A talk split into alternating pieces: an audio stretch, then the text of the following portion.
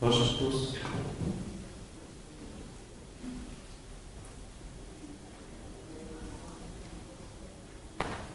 Спасибо, Олег Геннадьевич. Вы вместе, что ли? Нет. Я ее что? Здравствуйте, спасибо, Олег Геннадьевич, за то, что вы нам приезжаете, что, то, что читаете нам лекции. Спасибо большое, это Бог вам здоровья. У меня вопрос следующего характера. Вы часто рассказываете о том, что не надо разрушать свою семью, и если человек уходит, то должен рассказать за то, что оставил свою семью, и должен молиться тот, от кого ушли. У меня другая ситуация. Это мой муж. Он ушел из семьи, оставил жену. И вот я не знаю, как... Ну, мы еще вместе, мы поженились, но это... Опять заново поженились? Что вы... Опять заново поженились? Нет, он развелся со своей предыдущей женой и женился на мне. А вы, это произошло, то есть вы его встретили, когда он был женат? Нет, он еще был не женат, и он не хотел жениться на этой девушке. Ну, то есть И он с ней жил просто, Да, он с ней жил. И потом- то есть он ушел из нее прямо на ваши глаза, от нее. То есть он встречался с вами, ушел от нее на ваши глаза. Ну, как бы не совсем. А как? Вот получается, мы с ним познакомились, я сказала, что он со своей девушкой сейчас прекратил отношения. Мы начали с ним встречаться, потом сказала- он сказал, что он решает к ней возвратиться, я его прогнала. Правильно, молодец, супер. А потом мы с ним опять начали встречаться, и оказалось, что он мне не сказал об этом, но на этот момент уже с ним женился. Он не хотел на ней жениться, родственники заставили. Он на ней женился, но он потом не жил с ней. И вот мы с ним встречались, и потом уже, когда мы начали собираться жениться, он сказал, ты знаешь, а я там уже был жена и развелся. Еще он с ней подключался. Же. Но у него была жена, милая, мне очень грустно. Да, да, да. И вот просто, знаете, поначалу это не так сила, что вот меня выбрали, а потом я начала осознавать, сколько вообще мы э, причинили этой девушке, ну, и зла, и сколько вообще всего она пережила. Женщина, вы знаете, одну вещь я хочу сказать. Вы когда с мужчиной знакомитесь, вы сначала разберитесь, что за птица, откуда летит. Может быть, из чужого гнезда, понимаете? А то есть такой анекдот, как Петька пришел, Василий Иванович в шубе. Василий Иванович говорит, шубу нашел. Говорит, «Ну, где ты нашел? Ну вот там валялась. Ну пойдем посмотрим, где. Там мужик лежит. Говорит, «Ну, что, здесь что ли? Он говорит, да, говорит, этот мужик в этой шубе запутался. Я я не распутал.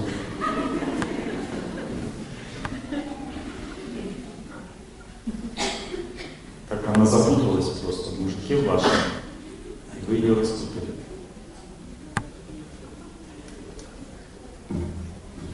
А сейчас они расстались уже все. Да, Ну вот это называется плохая судьба брака. Плохая карма. что мне делать? Ничего не делать. Молиться надо, раскаиваться за то, что вы сделали. Пока сердце не опустит. Но даже в этом случае ждите, что Бог все равно что-то сделает вам. Какой-то причинит боль в отношении с этим человеком. То есть даже раскаяние здесь не помогает полностью облегчить вину. Сам поступок все равно будет наказан, возможно, не так жестко, что, чтобы разрушить вашу семью, но наказание обязательно будет. Вопрос, какой силы. То есть, может быть, не такой силы, чтобы ваша семья была уничтожена.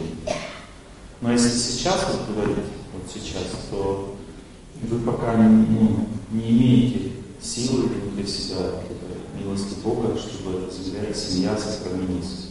Не имеете. То есть она положенный срок должна развалиться. Наша семья, да? Да, то есть и срок такой где-то года через два с половиной три наступит. У вас тяжелый период связан с личной жизнью, и в это время его понесет, возможно, назад кто вот девушка? Но если вы будете молиться Богу, несомненно, Он сделает так, что и девушке будет хорошо, и вашему мужу, и вам. Потому что любая тяжелая судьба побеждается на Какая бы она тяжелая ни. Даже бывает, что человек настолько он большой преступник, что он кучу людей поубивал, и все равно Бог воплощает. Понимаете? Меня такой случай был, то есть ко мне пришел на консультацию человек, мужчина, говорит, Олег Геннадьевич, что вы скажете про мое прошлое? Я смотрю, говорит, вы знаете, вы в прошлой жизни очень много людей убили. И за это будете вот отвечать сейчас, в этой жизни. Он посмотрел на меня таким взглядом, что не холодно стало. Знаете, иногда через людей смерть действует. Ну, человек представителем смерти может являться. Вот он приходит, как будто смерть или приходит, она за ним идет прямо. Он посмотрел на меня вот таким взглядом, который меня э, холодно душу такой. И говорит, Валерий Геннадьевич, я уже в этой жизни много людей убивал.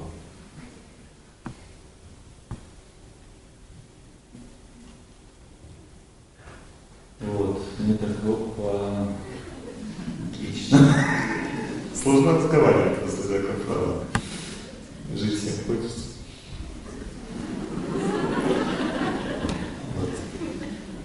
Потому что перед лицом смерти Богдалей Геннадьевич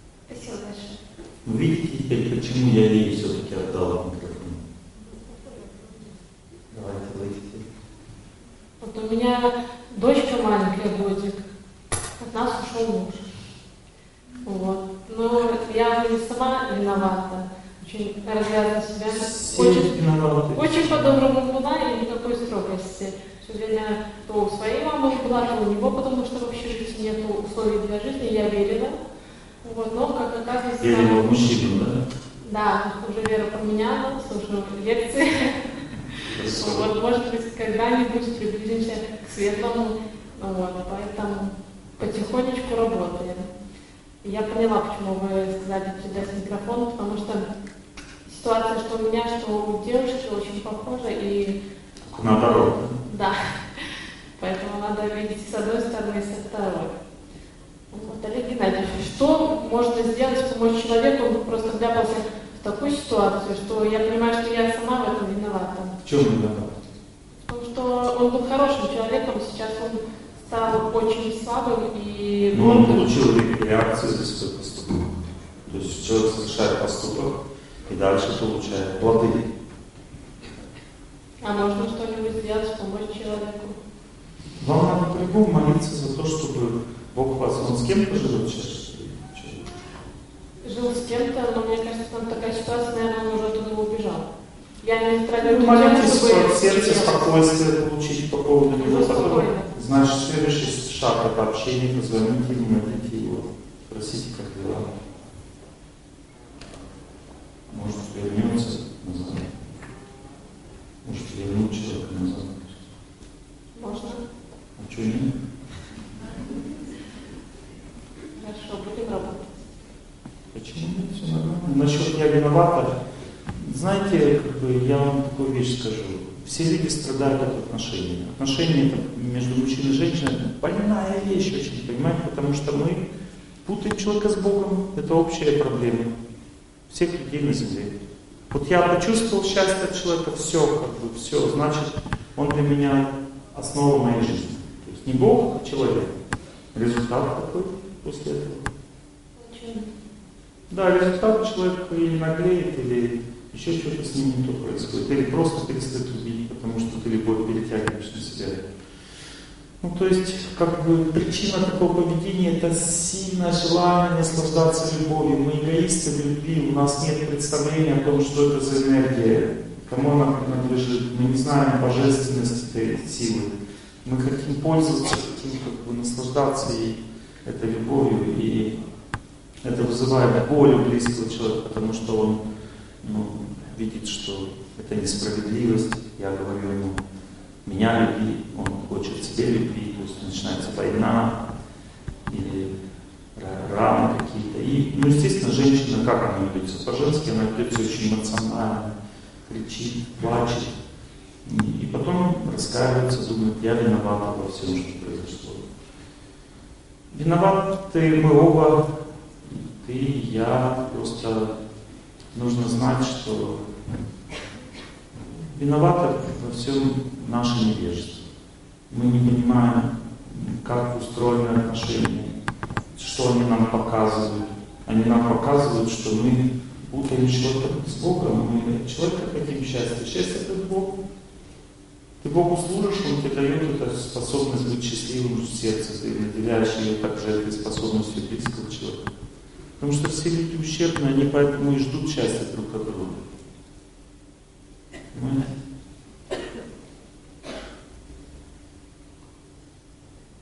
Скажите, это тяжелая ситуация, э, тяжелая судьба. Как долго может длиться?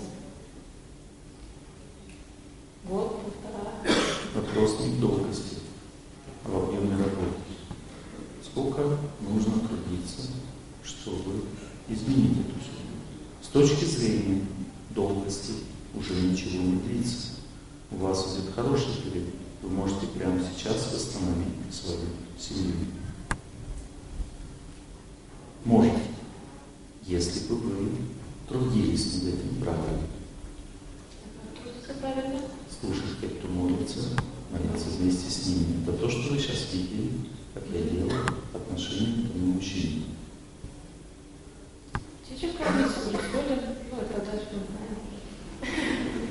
Это не главное. Главное это то, что я делаю. Все остальное тоже хорошо. Хорошо, спасибо. Когда человек идет к Богу, к Богу, то Бог смотрит не только на то, как кто идет, а какой человек идет. Он думает, о, этот человек хороший идет, он птичек кормит и все. Но главное идти к Богу. Если человек птичек кормит и все делает, так Богу не идет, что же него смотреть? Понимаете, да? Если человек идет хороший, птичек кормит, все, всем помогает, супер. Если не очень хороший, тоже нормально. Но если человек к Богу не идет, тогда что на него смотреть-то? Бог не будет в него сторону даже смотреть. Одно кормление птичек не помогает.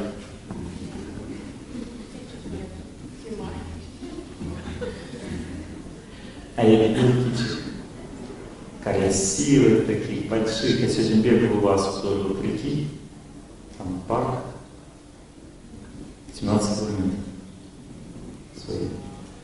И там гуси такие красивые. Утки они. Дикие утки. Ой, красивые такие. Гуляют.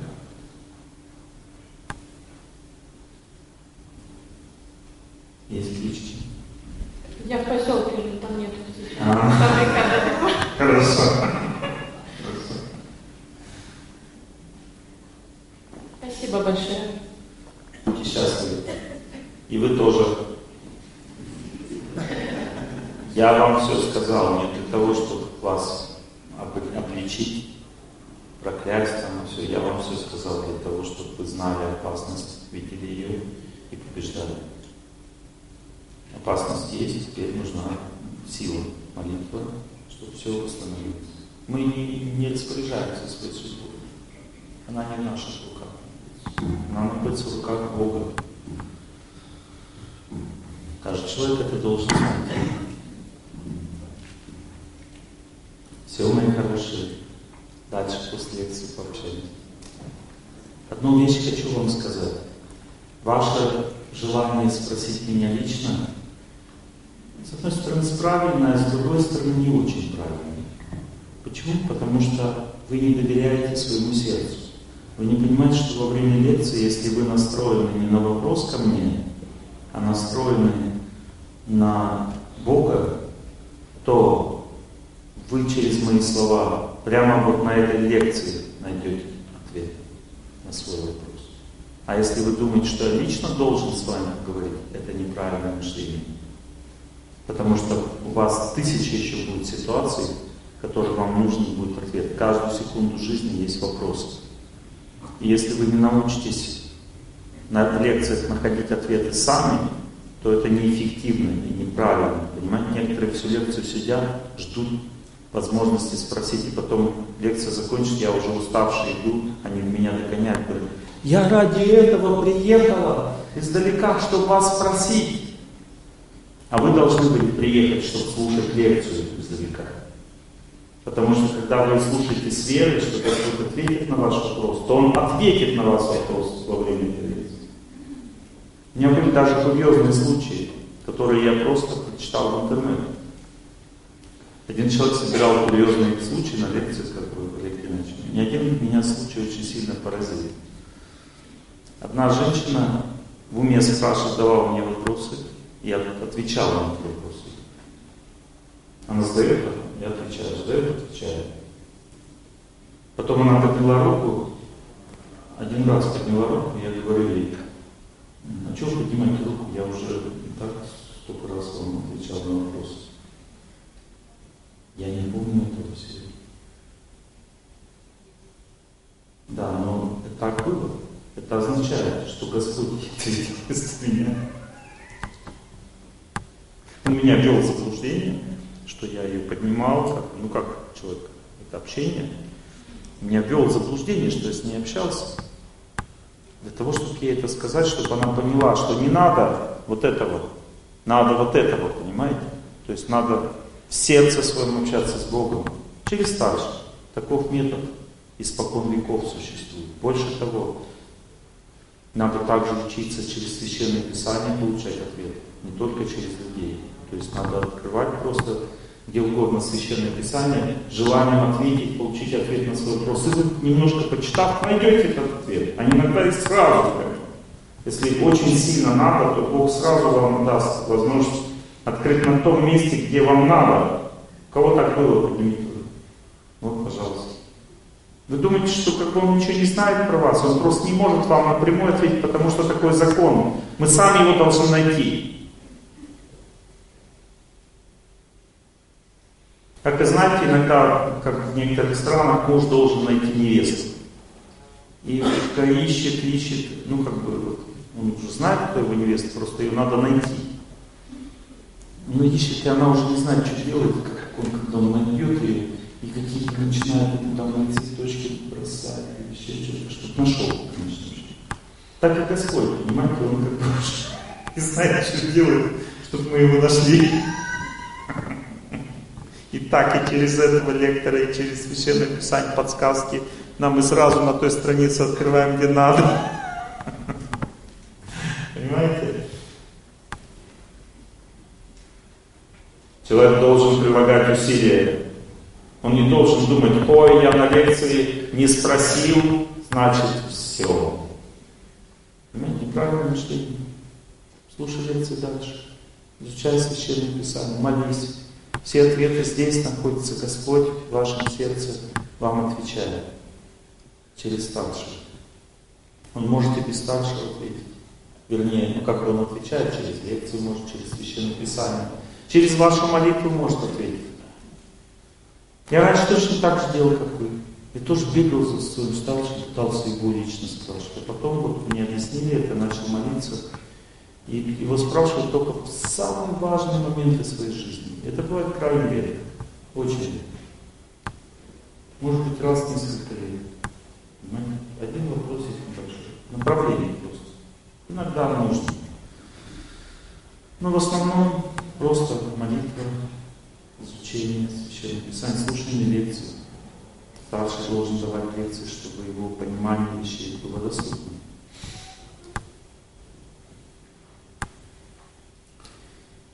А, мы сегодня с женой говорили, я думаю, что она сегодня пришла даже на лекцию, не знаю, где сидит. А? Как?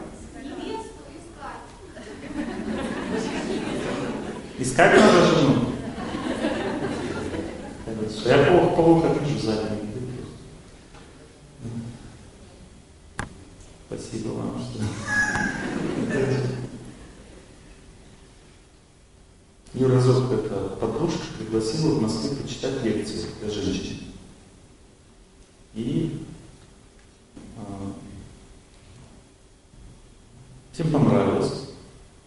Ага. Они пришли с подружкой.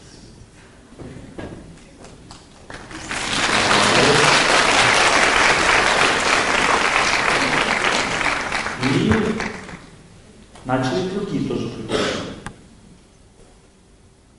Вот здесь в Минске есть девушка, которая очень любит женщине помогать, общаться с ними. Она ее пригласила тоже. Приехала, пообщалась с ее женщинами, которые... Кто были из вас на встрече? Вам понравилось? Вот. Ну, вот так вот. Потихонечку. Она еще очень хорошо поет. Спасибо. Пишет даже такой диск с ведической музыкой. Вот. Я даже не знаю, у меня есть эта песня. У меня была одна песня из этого диска. Наверное, нету.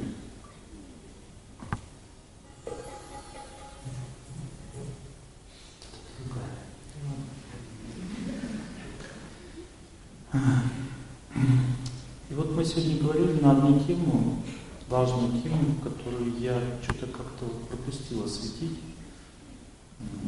Это тема взаимодействия женского и мужского чувства собственного достоинства. Это важная тема, и почему-то я как-то не сильно ее раскрыл на лекции. А тема нужна в объяснении, в изучении. Первое, что нужно знать, это то, что... А, и прежде чем это, я еще кое-что тоже вспомнил, что я вам не объяснил. Мы с вами говорили о том, что чувство собственного достоинства, оно определяет, правильной дорогой судьбы я иду или нет. То есть, если человек чувствует себя достойно, легкость сердца, то есть чувство собственного достоинства находится в сердце. Мы говорили, что если легкость сердца, если чувство, что все будет хорошо, чувство победы, это значит, что человек выбрал правильный путь. Именно это означает. Потому что если он выбрал неправильный путь, то даже если у него будет хороший период жизни, он будет чувствовать, что ему хорошо жить, приятно, но чувство победы, легкости в сердце, такой чистоты он не будет чувствовать. Он будет чувствовать, что ему хорошо просто и все. У него не будет предвосхищения трудностей в сердце. То есть это тоже признак выбора правильного пути. Человек преодолит беду, человек может ее побеждать, у него не пугается э, трудности, он просто понимает, что надо дальше трудиться над собой. Это тоже признак правильного выбора пути, потому что когда путь выбран неправильный в жизни, человек пугается, когда видит трудности. И он, и он также мышление у него неправильное. Он не побеждать трудности хочет, а хочет на них, них на кого-то спихнуть. Он идет в храм, там свечечку поставит, ну, чтобы трудности решали, решал Бог вместо него. То есть, или заказывает молебен, чтобы решали трудности кто-то священники. Ну, то есть он пытается или избавиться от греха, он хочет, допустим, чтобы его простили этот грех. Понимаете? То есть он ну, ведет себя так, чтобы ну, избавиться от проблемы любыми способами. То есть он не хочет ее решать, не хочет служить Богу в молитве, пока кается, не хочет добрые дела делать, а хочет быстренько как-то, или, допустим, такой же манипуляционный способ, Олег иначе, а у меня все хорошо будет. Ну, то есть, если хорошо, значит, это ваша проблема. Как бы. Если у меня будет Бог, смотрите, Олег Ильич.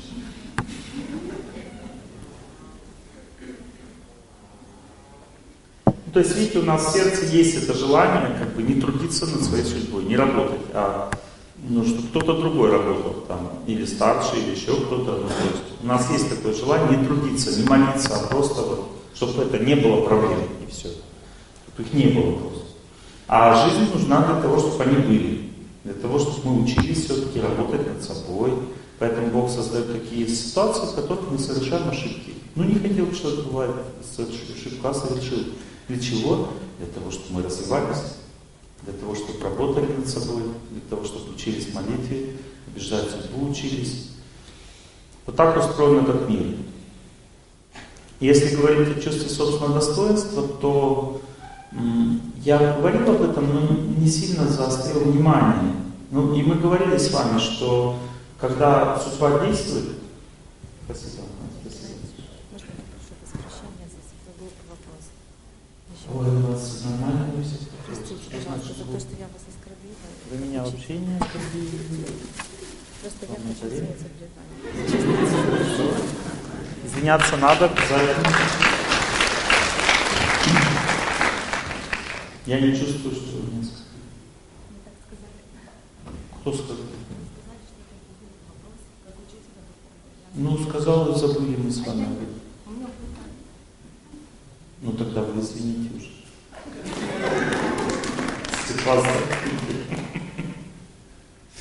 У меня ничего нет плохого, я сказал и забыл.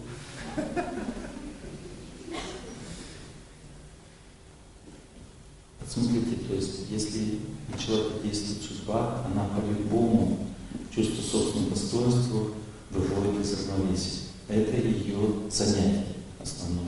Плохой период наступил, или нас унижает он, или еще хуже, мы гордиться собой начинаем. Это, кстати, ну, некоторые думают, только в хороший период человек гордится. Иногда плохой период так хитро делает, человек начинает так сильно гордиться собой, потом всю свою жизнь все разрушает. А действует так плохой период, это особо плохие периоды агрессии. Они создают иллюзию, что все настолько хорошо, что можно летать на крыльях. Понимаете, это иллюзия идет от плохого периода. То есть гордость может вызвать плохой период, может вызвать унижение, может вызвать депрессию или суету.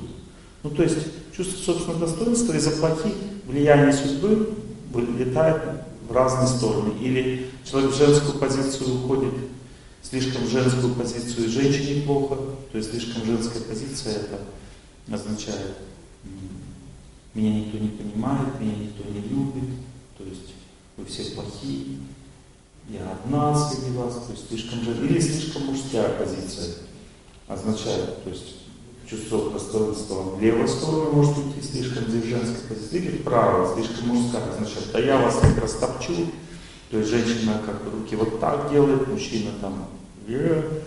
вот, ну то есть боевое такое отношение к жизни, слишком мужская позиция может быть у женщины, слишком женская может быть у мужчины. И если говорить уже об этих вещах, то слишком женская позиция для женщины нормально. Ну, то есть женщине лучше выходить в эту вот сторону, поплакать там, никто не понимает, чем а, как бы сражаться с мужем, воевать с ним. А для мужчины лучше слишком мужская позиция, то есть он может там твердость отстаивать свое, там глаза квадратные делать, но как бы плакать и э, сопли жевать для мужчины нехорошо. Понимаете, да? Ну то есть для женщины не приятно мужскую сторону слишком сильно заворачивать, хотя чуть-чуть нормально, слишком сильно не надо. Для мужчины слишком сильно заворачивать женскую сторону плохо, это неблагоприятно для судьбы. Но мы должны понять, что мы, в общем-то, и не хотим никуда заворачивать. Проблема заключается в том, что нас заворачивают. То есть приходит плохая судьба, и она чувство собственного достоинства выводит из равновесия. Это первый признак ее влияния. Поэтому, если вы чувствуете, что вас понесло, сильно понесло, допустим, что-то происходит, и вас прямо косит, вроде внешне все нормально, то есть ничего не происходит, но вы чувствуете, что вас унижает очень сильно событие, или очень сильно в депрессию вводит, или вас понесло, как бы вы уже там на высоте э, небушка, или, э, допустим, суета постоянно не может остановиться, даже вообще времени нет свободного. Это признак того, что судьба закручивает. Кажется, еще все хорошо, но надо просто по этому ощущению себя уже предвосхищать события. Потому что если понеслась, Значит, дальше может быть только хуже. Надо всегда себя останавливать, возвращать назад. Суетитесь, успокойтесь. В депрессию вошли, выходите, идите, в храм. А, гордость стал гордым, иди к наставнику, пускай тебя успокоит. Или поговори с близким человеком. Знаете, что гордость также всегда усмиряется мужем и женой. Ну, то есть у жены муж усмиряет гордость, а у мужа жена. Ну, то есть хороший регулятор такой. Вот. Ну, то есть, как бы, а, всегда нужно следить за тем, что у тебя в сердце происходит, потому что плохой период жизни всегда начинается с индикатора. А индикатор влияет чувство собственного достоинства. Куда вот вас сейчас сносит? В сторону страха или депрессии, в сторону суеты, в сторону гордости, в сторону унижения, в женскую сторону сильно уносит или мужскую. Посмотрите, куда вас несет. И это означает, что дальше может быть хуже в этом направлении, а это уже будет давать последствия, разрушать жизнь. Понимаете? То есть все эти, вот, ну, все эти стороны, уходы в сторону чувства собственного достоинства разрушают жизнь, каждый по-своему. Не будем сейчас это сильно обсуждать, потому что я есть еще что-то самое важное вам сказать сегодня о работе чувства собственного достоинства.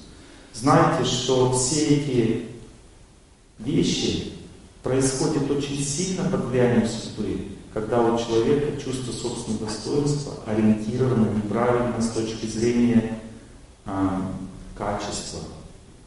Потому что есть два способа жить у человека. Есть жизнь с позиции ложного эго или ложного чувства собственного достоинства, и жизнь с позиции истинного чувства собственного достоинства.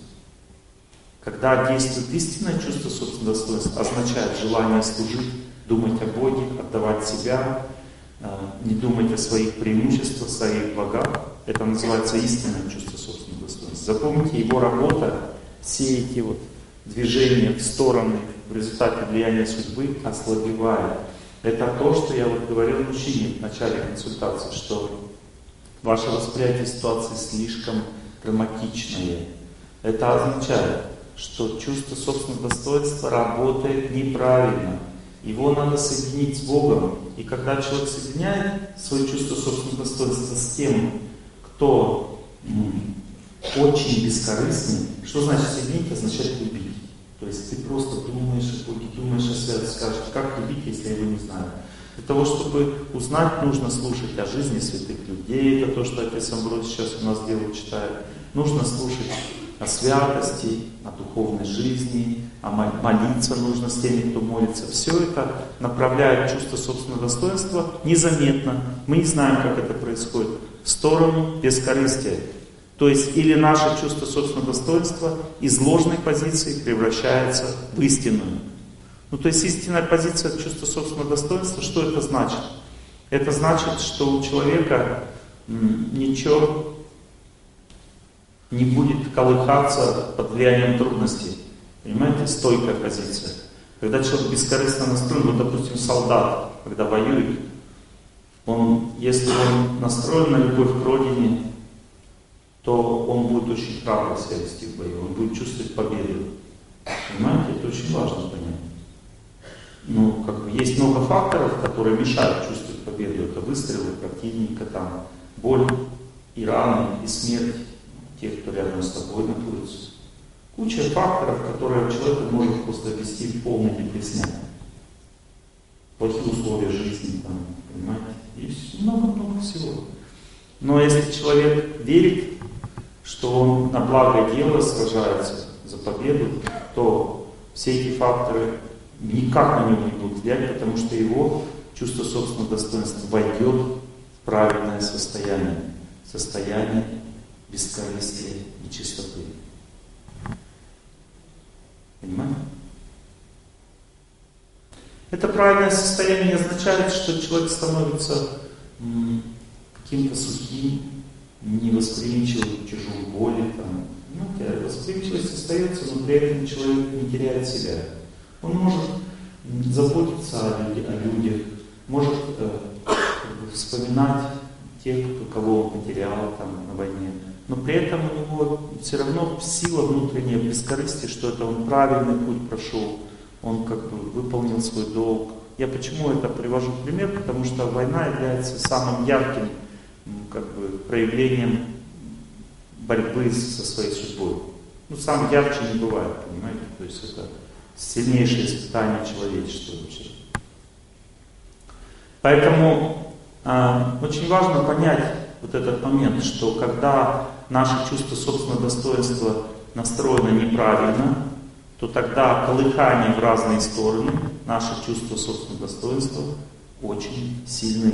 И поэтому, если вы мне задаете вопросы, вы удивляетесь ответу всегда. Я смотрю в ваши глаза, у вас удивление. Мне задаете вопрос, как мне не реагировать сильно на жену? Как мне сделать так, чтобы я ну, как бы не впадал в эти состояния, когда мы ругаемся, как сделать так, чтобы у меня не было, допустим, обиды, злобы на кого-то там, разочарования. Как мне быть с этим начальником, который меня там терроризирует. Понимаете? И я отвечаю одно и то же вам. Я говорю, увеличьте свой контакт с Богом. Почему я этот ответ даю? Потому что в этом случае ваше чувство собственного достоинства войдет в правильное положение, в котором оно не сильно реагирует на все эти факторы.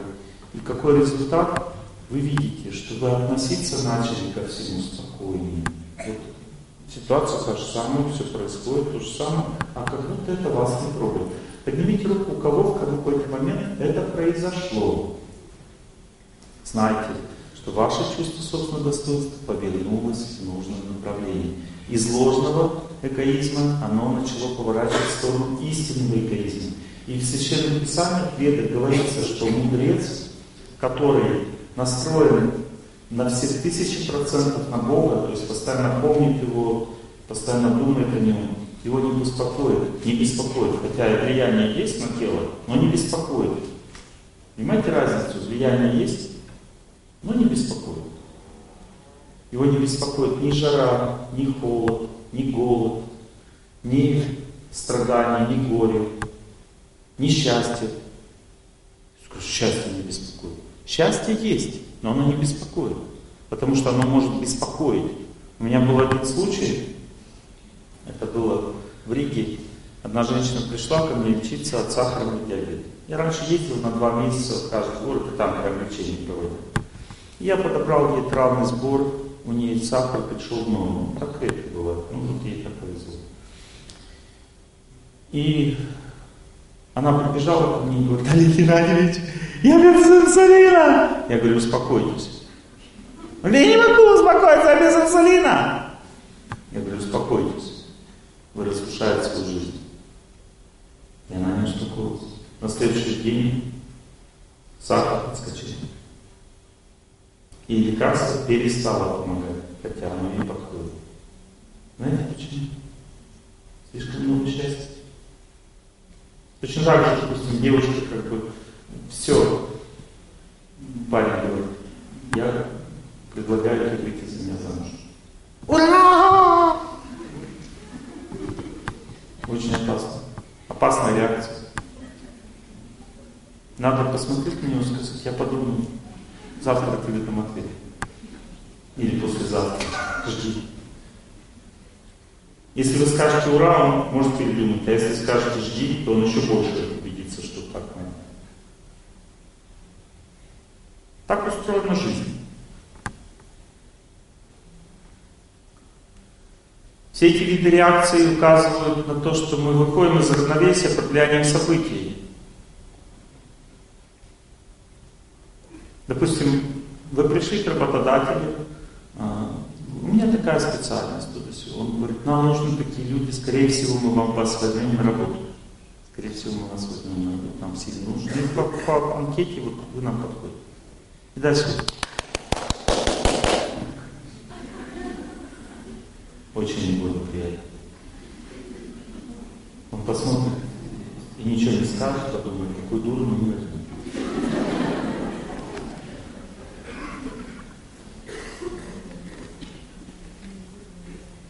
Понимаете, да? Или нет? Итак, мы реагируем на все. Реагирование означает недостаточная концентрация на святость, на Бога, на священное Писание, на бескорыстное отношение к людям, на тех же кошечек, которых надо кормить, собачек, на птичек, на просто людей. Мы сильно зациклены на себе. Когда человек зациклен на себе, он реагирует сильнее на все. Когда он зациклен на Боге, вообще не реагирует. Зацикленность на Боге означает служить всем. Некоторые люди очень сильно привязываются к Богу и служат только религиозным людям. Они говорят, мы служим только религиозным людям. Вот этим всем мы не служим. Это гордость. И за это Бог будет наказывать. Человек должен служить всем. И тем, кто к Богу привязан, и тем, кто не привязан, и тем, кто вообще не в человеческом форме жизни, а какие-то птички или рыбки или кошечки, собачки. Понимаете, все нуждаются в милости, заботе. Все чувствуют радость от соприкосновения с Богом и теряют страх. Мы раз жили в одном доме, и ну, обычно мыши боятся людей, а люди не любят мышей. Это нормальная вещь. Потому что мыши несут грязь и, как бы, и плохую судьбу. Но у нас очень сильно играла духовная музыка в доме, и мы, жена готовила с молитвами пищу посвященную. У нас произошла такая ситуация, что одна мышка, она постоянно слушала духовную музыку, и настолько у нее чувство собственного достоинства стало в правильную позицию, что она во время приготовления пищи прям вылазила на стол и смотрела, как она готовит что вызывало у жены просто шок. Она вообще перестала бояться. Потому что так влияла на нее духовная музыка и молитвы. Ну и она ела еще освященную пищу, соответственно, крошки Она перестала совсем бояться, она вылазила на стол такая, и причем у нее был очень такой энтузиастичный взгляд, который мы часто видим в храме. То есть она вылазила такая, жизнерадостная, смотрела на нас.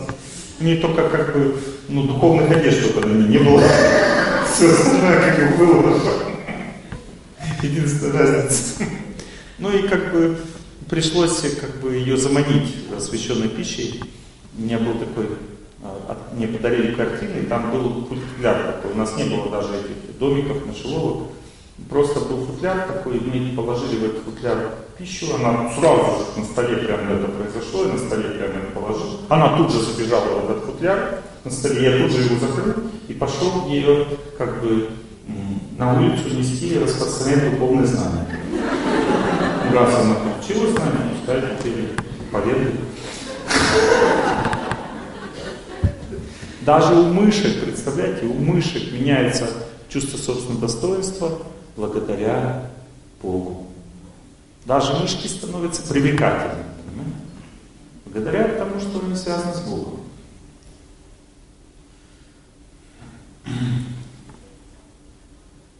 У нас в дом пришел сверчок.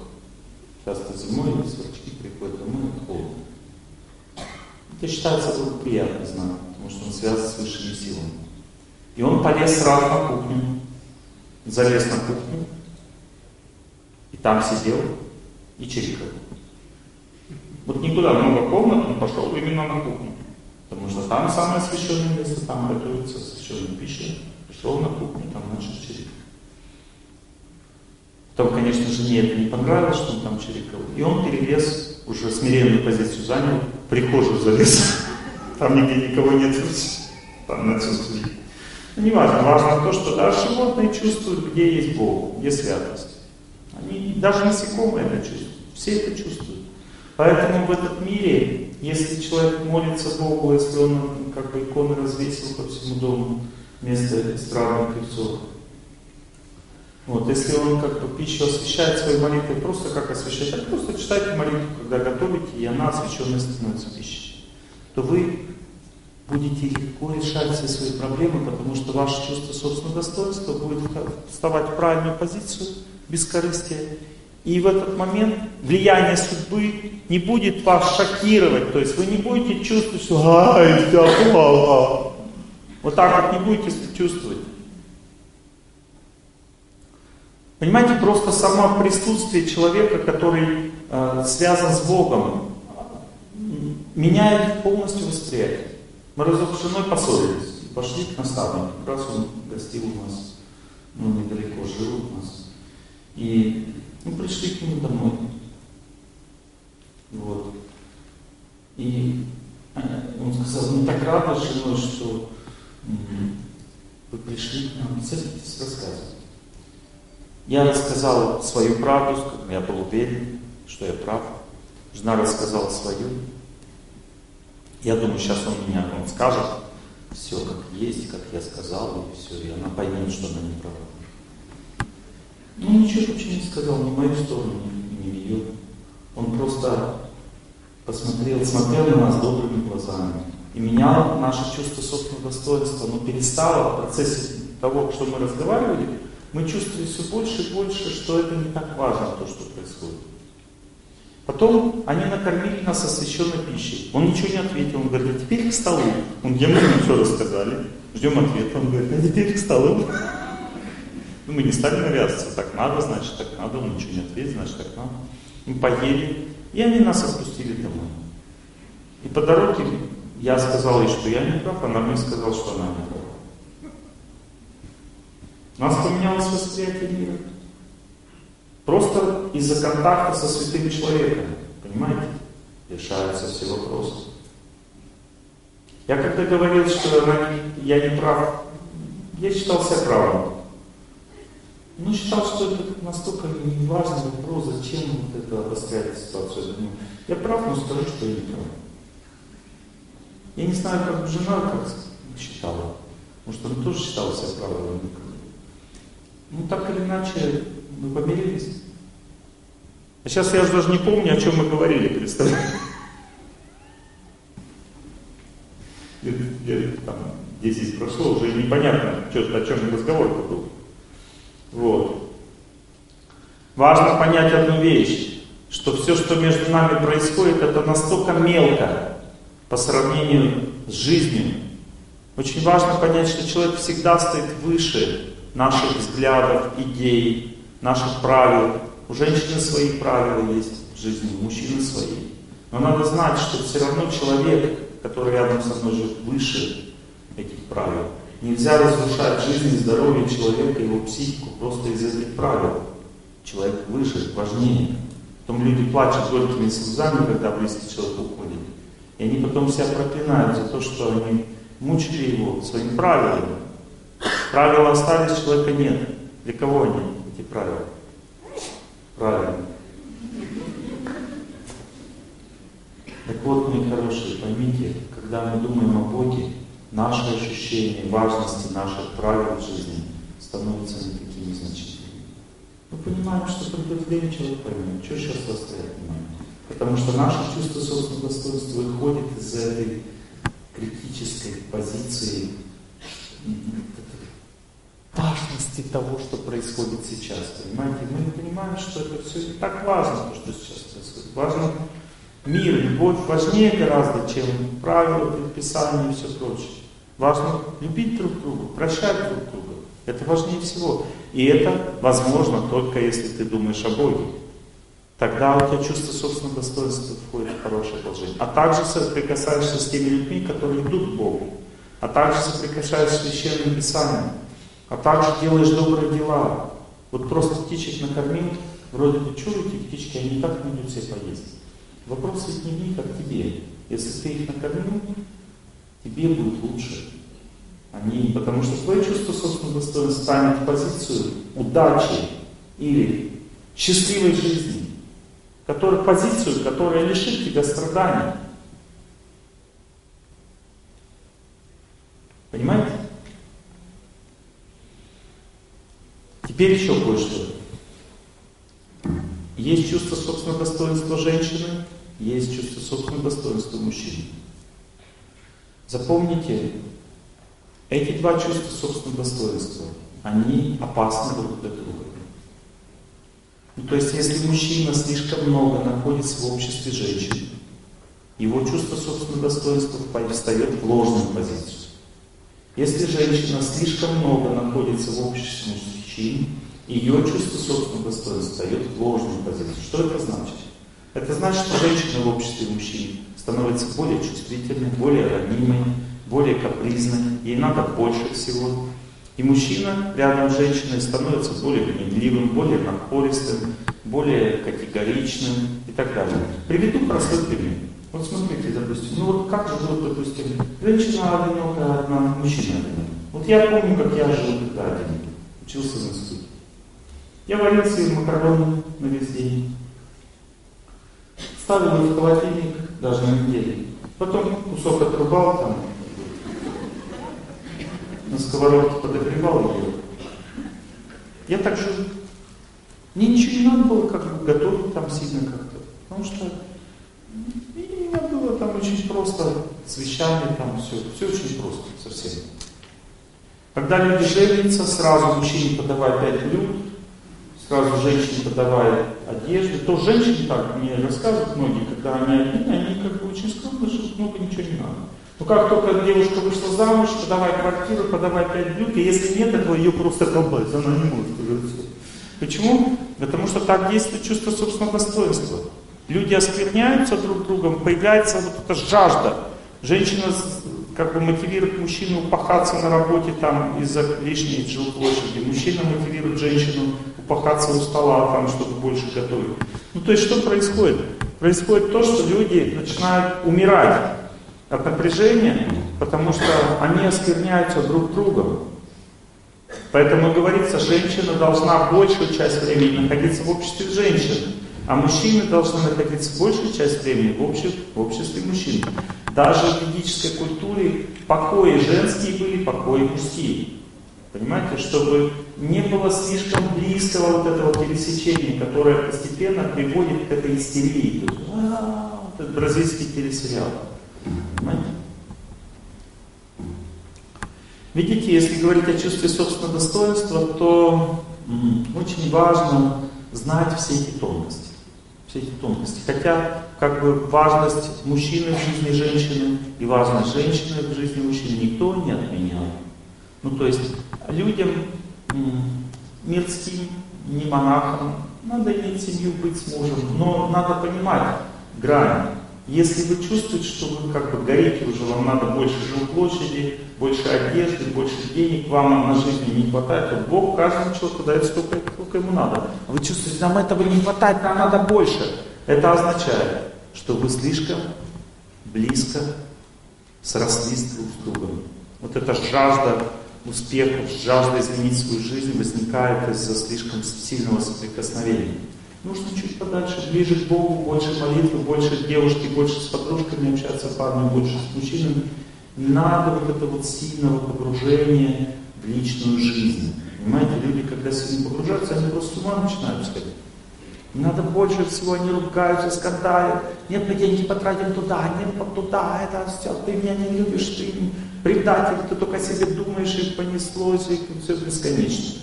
Причина слишком сильно срослись. Сходите в храм, помолитесь Богу, пригласите друзей. Надо друзей обязательно дом, дом приглашать. Это уменьшает семейный эгоизм. Это предписание ведическое для всех людей на земле. Почаще, вот вы, допустим, у вас скопилось все, вы уже не любите друг друга, пригласите друзей в свой дом, накормите их, вы, они уйдут, и вы сядете и будете любить друг друга. Потому что ваш семейный эгоизм Чувство собственного достоинства перевернется в нужном направлении, и все станет по-другому. Вы будете видеть, как ваш хороший человек, муж, жена тоже хорошая, все нормально, все хорошие.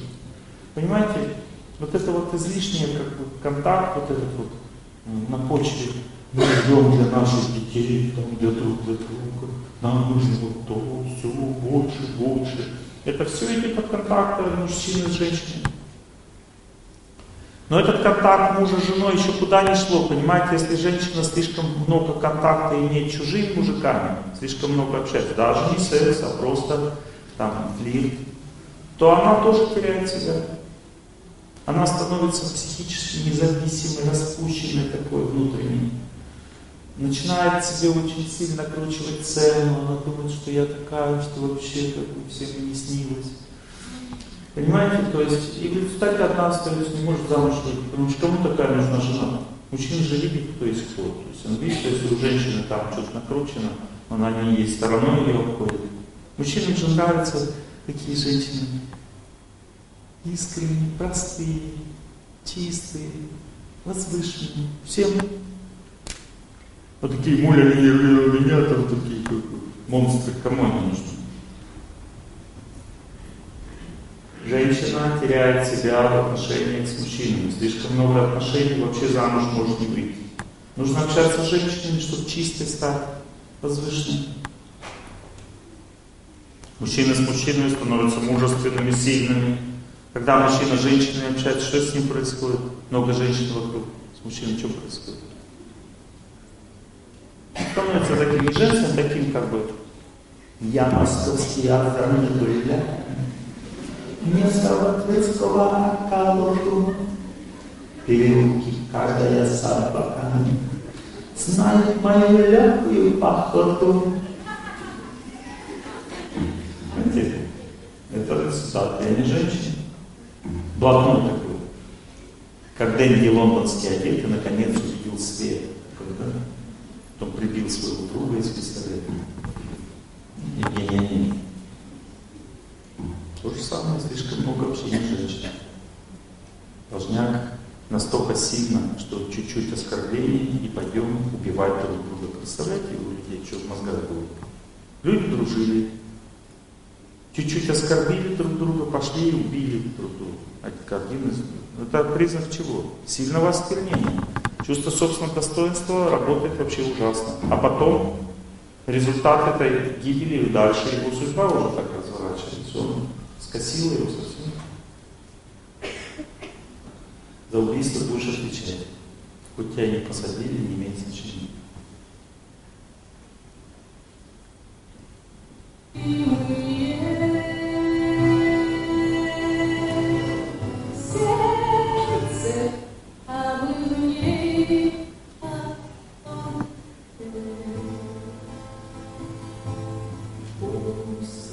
Только бы мне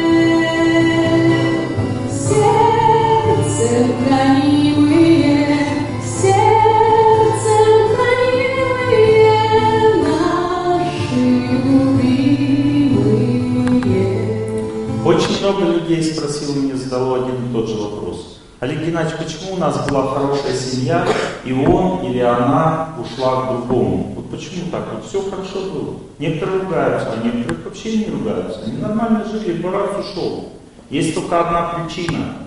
Сердце нехранимое.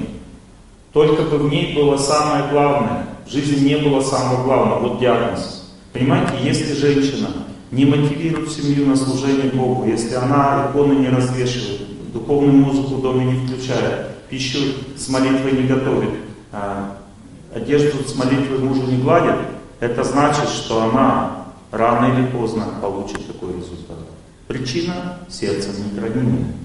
Не живете правильно, не идете правильным путем вместе, значит семья будет разрушена. Потому что совесть не возникает у человека в сердце, даже если у тебя много детей, близкие отношения. Понимаете, близость не означает родственность. Близость означает совестливость. Вот, допустим, вы очень близкий, у вас там столько детей, все родственники, там все, вы прямо его, вот, родственники прямо по шее. Не значит, что близкие люди. Вот влюбится, уйдет. И когда он влюбится, он забудет твоих детей, тебя, все, как бы у него будет неинтересно. Почему? Потому что близость в отношениях между мужчиной и женщиной имеет иллюзорную временную природу. Близость должна перейти в отношения с Богом. То есть нужно, чтобы совесть в доме жила. Вот когда вы служите Богу, совесть в доме достаточно сильно живет. Никто никуда никогда не уйдет. Почему? Потому что совесть не даст. Она останавливает. Больше ничего человек не остановит. Любился, все понесло, крышу сорвало. Только совесть может остановить. Совесть, понимаете? Поэтому диагноз один. Если у вас близкий человек ушел из вашего дома, вы жили вместе неправильно, молитвы мало было, освященной пищи мало, Бога было мало в вашей жизни. Между мужчиной и женщиной посередине должен стоять Бог. Не телевизор должен стоять посреди зала, а икона, алтарь.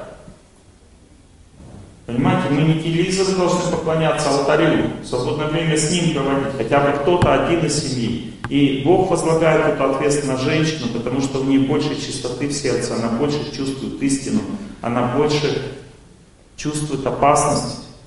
Она должна первой пойти к Богу, она должна свой очаг организовать правильно, чтобы муж сюда приходил, и у него чистое сознание формировалось в результате контакта с чистотой, которую женщина как бы организует. У женщины это в сердце есть изначально. Но бывает так, что мужчина к Богу идет, женщина нет. Тогда на нем это ответственность, и он должен это все сделать. Приучать к этому жену. Просить ее, чтобы она с молитвой готовила, что ему такая пища нравится. Учитесь глубже смотреть на мир. Учитесь искать системные проблемы. Понимаете? понимаете? Потому что люди, вот со, со мной, я вот с одной женщиной говорю, что она очень, как бы только начала слушать лекции, она лезет в детали. Она мне говорит, Олег ну вот он ко мне вот так относится, а я к нему вот так, что делать? Я говорю, вам надо отвлечься от этих отношений, думать больше о Боге. Она, да, да, да. Ну понимаете, он вот, он понимаете, он вот, вот так. То есть если ты будешь думать о Боге, что он вот так, тебя не будет так сильно волновать, и поэтому все решится сразу. Потому что твое чувство собственного достоинства стоит не там, не в том направлении. И поэтому ты страдаешь. Проблема может остаться, но ты не будешь от нее страдать. Вот как решаются все вопросы, понимаете? И если вы победили судьбу свою, значит тогда диагноз один, вы идете правильной дорогой. Как определить, что правильная дорога? Человек побеждает свою судьбу, семью сохраняет, детей сохраняет, жизнь сохраняет. Значит, человек идет правильной дорогой в жизни. Бог не зря человеку дарит жизнь, понимаете?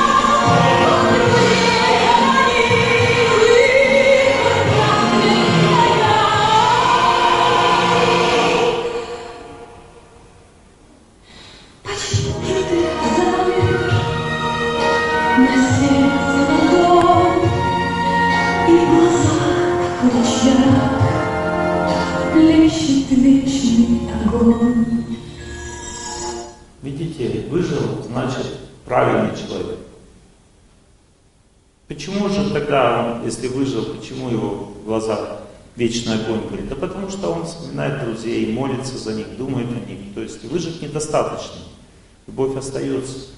Вот они выжил. Он свою любовь отдает друзьям, приходит на вечный огонь, смотрит на них, вспоминает тех, кто отдали жизнь за Родину. Так надо жить. В этом смысл жизни заключается. Если ты живешь правильно, все получится. Если живешь неправильно, начни жить правильно, и все получится. А если ты видишь, что у тебя все не получается, значит ты живешь неправильно, думай об этом, не погружайся в мелочи. А что ему такое сказала, что он ушел? Не важно, что ты сказала. А я такая плохая, неправильно себя вела, он ушел. Не в этом причина. Причина в том, что ты жила неправильно.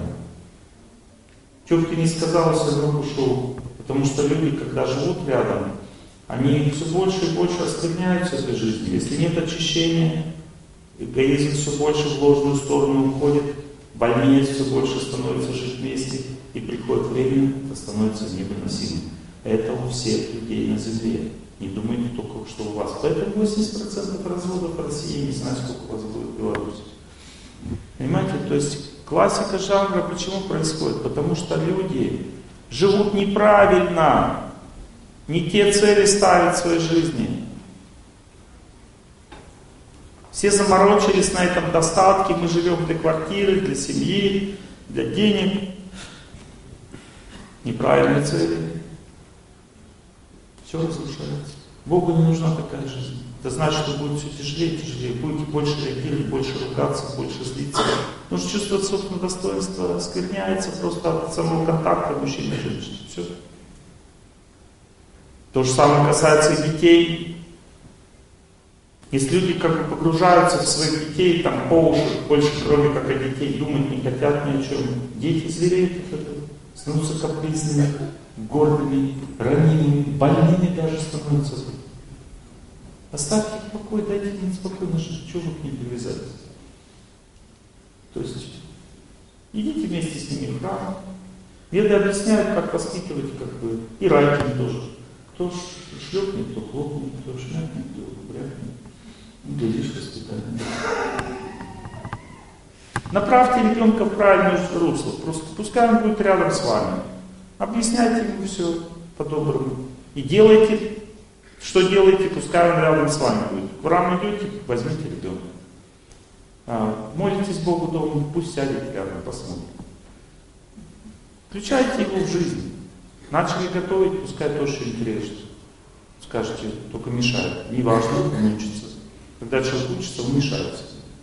Это нормально. Вот это и есть воспитание. Займите человека добрыми делами, у него чувство собственного достоинства, у ребенка встанет нужную позицию, и он начнет развиваться хорошо, сам. Некоторые думают, надо с ребенком больше играться, возиться, тогда он будет развиваться. Если вы будете больше с ним возиться, он скажет, еще больше мной. И вообще тебя не отпустит. Ни на работу никуда не пойдешь.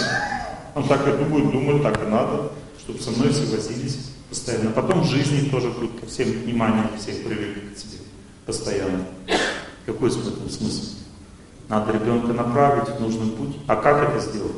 Так же, как животное делает. Жеребенок с лошадкой скачет рядом, учится жизни. Котенок с кошкой, тигренок с тигром. Надо просто включать человека, ребенка в жизнь. Но если вы очень сильно погружены, у меня и ребенок индиго, у меня вундеркинд, необычный ребенок у меня. Если вы так начали настраиваться, то он вам устроит пусть понимание. Меня в Риге спросили, Олег Геннадьевич, что, что такое Кускина мама? Я ни в одной слове не нашел. Я говорю, когда придет, узнаете. Я сказал,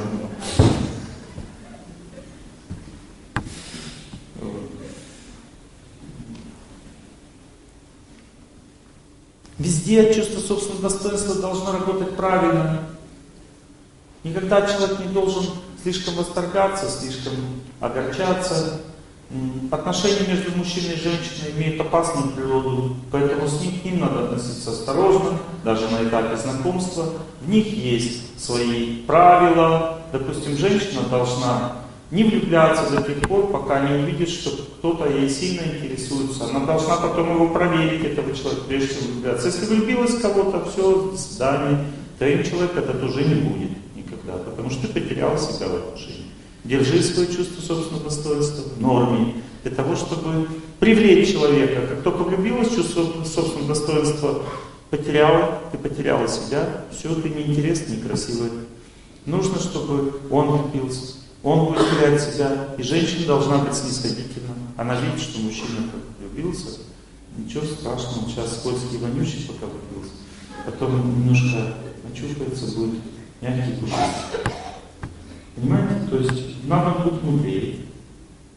Вот. И снисходительно относиться к этому. Но именно такое правило, он должен доказать, что ему нужна семья. Но если ты как бы мечтаешь о нем, то все ничего не будет, ничего не получится. Потеряла себя, распишись в своем поражении.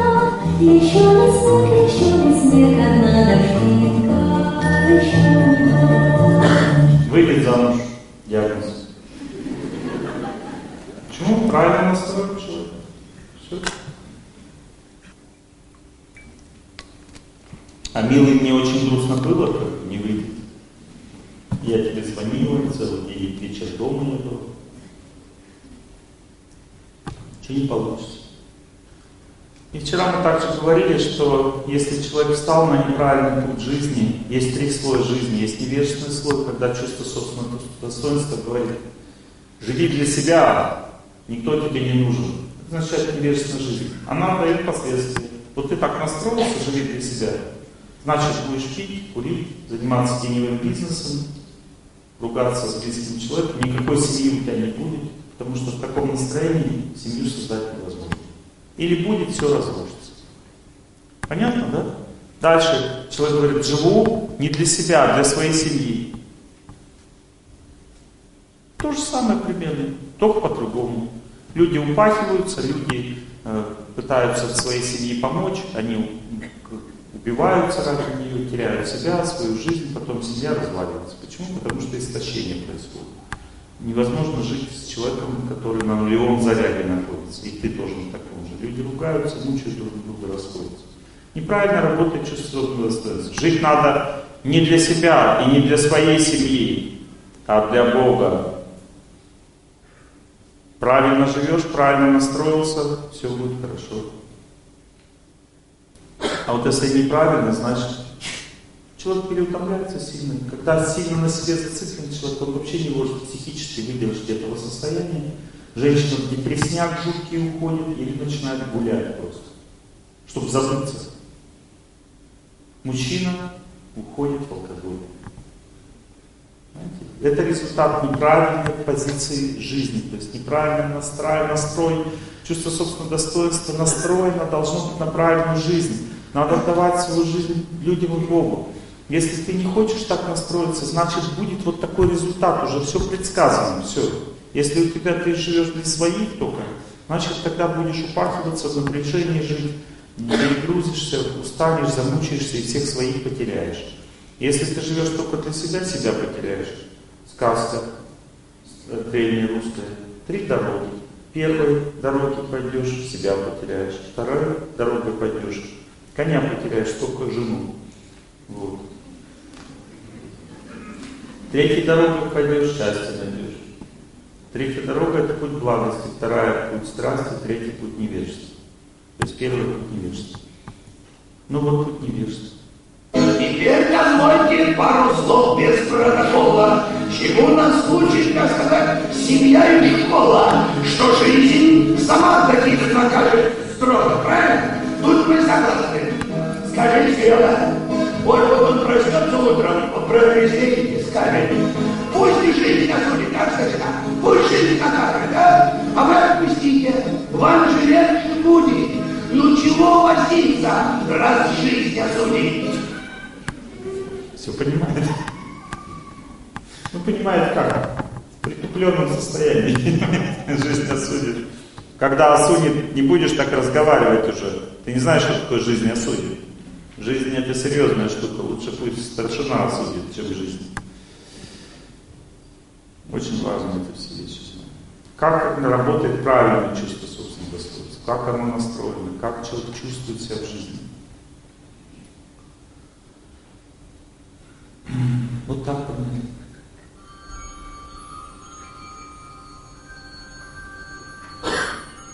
Мы проснемся в ладонях Бога И уснем на Его ладонях Мы в руках Его будем Каждый миг об этом помнить На полях, на травах сладких Под распахнутым светлым небом мы дышать и смеяться будем, Побежим по проборам леса, По цветным ароматным прядям, По горам, по высоким скалам.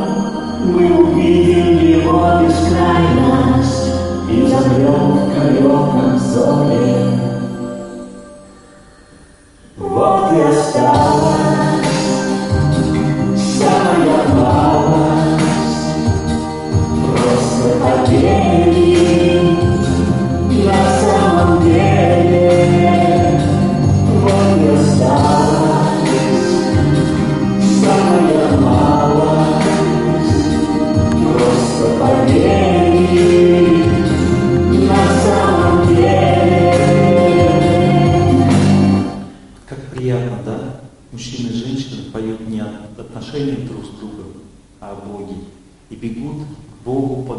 высоким скалам, а друг к другу. И смотрят на Бога, стоя рядом. И это создает такую красоту, такая приятная картина, такая чистота, такая настоящая любовь. То есть отношения не оскверняются в этом случае, они наоборот дополняют друг друга. Веды говорят, что когда люди так живут, они в следующей жизни будут вместе. Их э, любовь остается рядом, то есть они остаются рядом в следующей жизни. Ничего не меняется, потому что Бог другого такого человека не найдет, как этот. Ты дошел до такого развития с ним, иди дальше. Понимаете, представляете, в этих отношениях нет никакой проблемы, если их правильно строить. А если неправильно, может быть большая проблема. Поэтому изучайте эти вопросы. Как правильно жить. Изучайте эту тему, слушать свое сердце. Поймите, что совесть – это единственный критерий чистого правильного пути. Большинство людей нет совести. Это значит, что они живут неправильно. Если человек чувствует, что он что-то сделал не так, это хорошо. Это хорошо. Не, заби- не гасите в себе это чувство. Просто люди боятся этого чувства, потому что с этим не знают, что делать. Или человек чувствует, что он болен. Не гасите это чувство. Потому что люди боятся болезни, думают, не знают, что с этим делать. Я вам объясняю, что человек должен быть наполненным и правильно направленным. Это всего лишь две вещи, которые я хотел сказать за все три дня. Он должен быть наполненным Богом и правильно направленным в своей жизни. И критерием всему является этому чистота в сердце, спокойствие и совесть. Чистота и спокойствие, когда ты что-то правильно сделал, и совесть, когда неправильно. Совесть означает боль. Понимаете, вот и все. Вот больше ничего не надо знать, все, что я вам хотел сказать, все это только остальное детали. Самое главное, я вам сказал, наполненность. Вот смотрите, допустим, вы говорите, Олег Геннадьевич, что-то вот меня муж перестал любить, а, а я чувствую, что я что-то плохо себя чувствую, слабость какая-то, концентрация, эмоциональность какая-то. Как-то вот все мне плохо. Думаю, может, я уж надоели мы друг другу, может, жить отдельно. Какой диагноз? Чего не хватает? А? Не хватает природы, не хватает методов. Видите, никто из вас не сказал, хотя я вам говорил сто раз. Если слабость, если эмоциональность повышенная, если, ну, как бы, не можешь с близким человеком жить, это значит, что чувство собственного достоинства твое говорит. Иди, бегай на улицу, иди зарядку делай, хватит дома сидеть. Понятно или нет? Запомнили? У мужчины раздражительность на жену, тяжело работать, устаю на работе, все надоели гады, меня силу эксплуатируют, всех поубивал. Не хватает природы, иди на улицу, пробежись.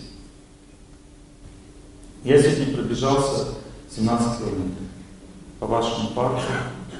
Птичек любил, людей любил, всем улыбался, слушал лекции наставника, наполнялся. Для чего? Чтобы вам отдавать силы. Для того, чтобы все были счастливы. Потому что не наполненный пустой человек никому не нужен. Понимаете, нужно наполняться для того, чтобы отдавать. Для того, чтобы жизнь была наполненной, счастливой у всех вокруг. Я вас спрашиваю, я вам говорил на первой лекции, посмотрите на меня на третьей. Говорил вам, да?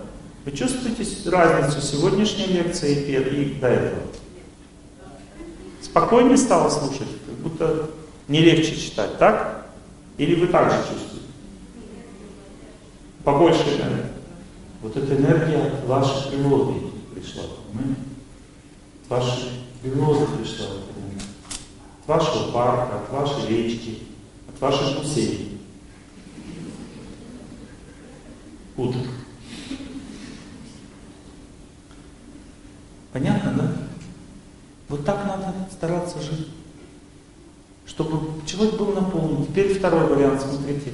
Девушка говорит, замуж не могу выйти, парень говорит, не могу жениться, не могу работу найти, не, не нравится мне эта работа. Ну, как бы другую хочу. Замуж не могу, положение обществе низкое, денежек не хватает, все что-то тяжело и плохо. Живу в сильном напряжении, ничего не получается. Диагноз, чего не хватает? Людей не хватает, людей, зациклен на себе, служи людям, общайся, дружи, дари, помогай. В современном обществе люди не могут как бы создавать, понимаете, сейчас люди, они зациклены все на доме и работе. Не дома общаться не с кем, дома истощает, работа истощает. Результат, все истощенные замученные, и все, понимаете? И вот моя цель, чем я занимаюсь, я хочу вас вырвать из этих двух стихий, дом и работа. Поэтому мы создаем вот это вот клубы благости. Что такое клуб благости? Минск, а, Борисов, Гродно, Брест, есть клубы благости. После столиков, а, после лекции возле столиков с книгами будут представлены представители клубов. Мне нравится клуб благости, хорошо. Вот моя супруга приехала к своей знакомой девушке, они подружились здесь, у них общие интересы, они любят заботиться о женщине. И вот она готова, мне так не принес никто записочку. Давайте записочку. Она готова как бы заботиться о женщине. Она такая вот энтузиастична в этом вопросе, ей нравится заботиться о, о женщине. Для этого надо просто ей позвонить, написать, вот, позвонить, написать, и она вам, с вами будет вот Светлана Крайко. Она ведет женские клубы много лет уже в атмосфере благости. Женщины наполняются любовью, добротой. А, Светлана. Она так и написала, я добавляю. А где телефончик? Что, где? А где вы будете? Да, Здесь. Вот, вот здесь прямо? Да, да, да. Вот подходите. Да, Светлана? с написали. Светлана дружит со Светланой. Она будет, моя супруга, к ней периодически приезжать, с вами тоже дружит. Все, то есть, общайтесь. Спасибо вам. Вы замечательны. Это важно.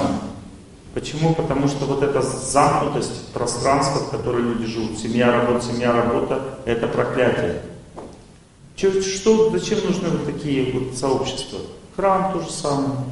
В храме тоже люди дружат, там общаются, служат. Если вы туда не просто приходите по своим делам, свечку поставила и ушла, тогда не будет ничего. Приходите, служение просите, просите общения, просите того, чтобы быть ближе к Богу, понимаете? Что-то отдавать ему, не просто брать, брать, брать. Вот таких вот сообществ, как Луку Благость тоже, Светлана, то, что делает, это все помогает наполняться. Это нужно для вашей зарядки, для зарядки батареи. Вы в этих сообществах можете заботиться о людях, принимать заботу, отдавать заботу, делать добрые дела. Вот клуб благость, допустим, сходили, там накормили э, бездомных там, людей, накормили детей в приюте, позаботились о пожилых людях, сделали что-то какое-то еще для администрации города, там мусор убрали. И все счастливые, радостные, настроение и служение. Супер, вот когда рядом с такими людьми хотя бы раз в неделю часик побыл, уже жить легче, уже пришел домой, улыбаешься, понимаете? То есть человек заряжается социальной силой, что это ему дает? Возможность устроиться на работу. Как это происходит? Ну, человек заряженный, вот давайте сейчас просто смоделируйте картинку. Человек заряженный приходит, на работу устраивается. Заряженный означает, он ничего не нуждается, он заряженный. Он сильный. Он говорит, я работаю силой. Начальник говорит, а какая специальность? «А, такая вот. Я вот это не называю. Вот, хорошо. Работать любите? Да, обожаю. А что тогда работы нет? Ну вот так-то, так-то получилось. Ну, я думаю, что я найду скоро. Это же не проблема. Ну, ну, интересно, человек, интересно. А, вот Второй вариант. Истощенный человек, одинокий, приходит. У вас работа есть? Нет, работы нет, нет. всё. Даже скрывать не хочешь. Кому такой нужен? А может есть? Я вот слышу, что у вас есть. Нет, нет, нет, нет, нет, нет, нет. Понимаете? Пропала Мальвина, невестка моя. Сбежала в Мальвине, в чужие края. Понимаете? Однозначно от такого. Понятно, да? Наполните силой, не будете слабыми в отношениях с людьми. Сила в отношениях со всеми людьми. Или человек от начальника сильно зависит, ну значит будет гонять. Или наоборот не любит его, это про- другая противоположность, значит выгонит вообще. Как надо относиться к старшим? Радостно, уважительно, спокойно, с чувством собственного достоинства. Значит, ты сильный человек. Если ты сильный, так тебя никто унижать не будет. Зачем сильного человека унижать? Это же опасно. Можно пострадать самому потом. Уловите этот момент, пожалуйста, уловите. Понимаете, диагноз одинаковый. Природы не хватает всем. Народ тлющий, по-русски сказать. Все страдают от того, что нет сил. Почему? Потому что нет культуры контакта с природой. Вообще эта культура просто уничтожена. Телевизором, э, компьютерными играми, этими сериалами различными э, и так далее. Культура уничтожена контакта с природой. Люди раньше после работы выходили на улицу, дышать воздухом, общаться, гармошка паями. Ну, у кого как, понимаете, кто-то бутылка, а у кого-то без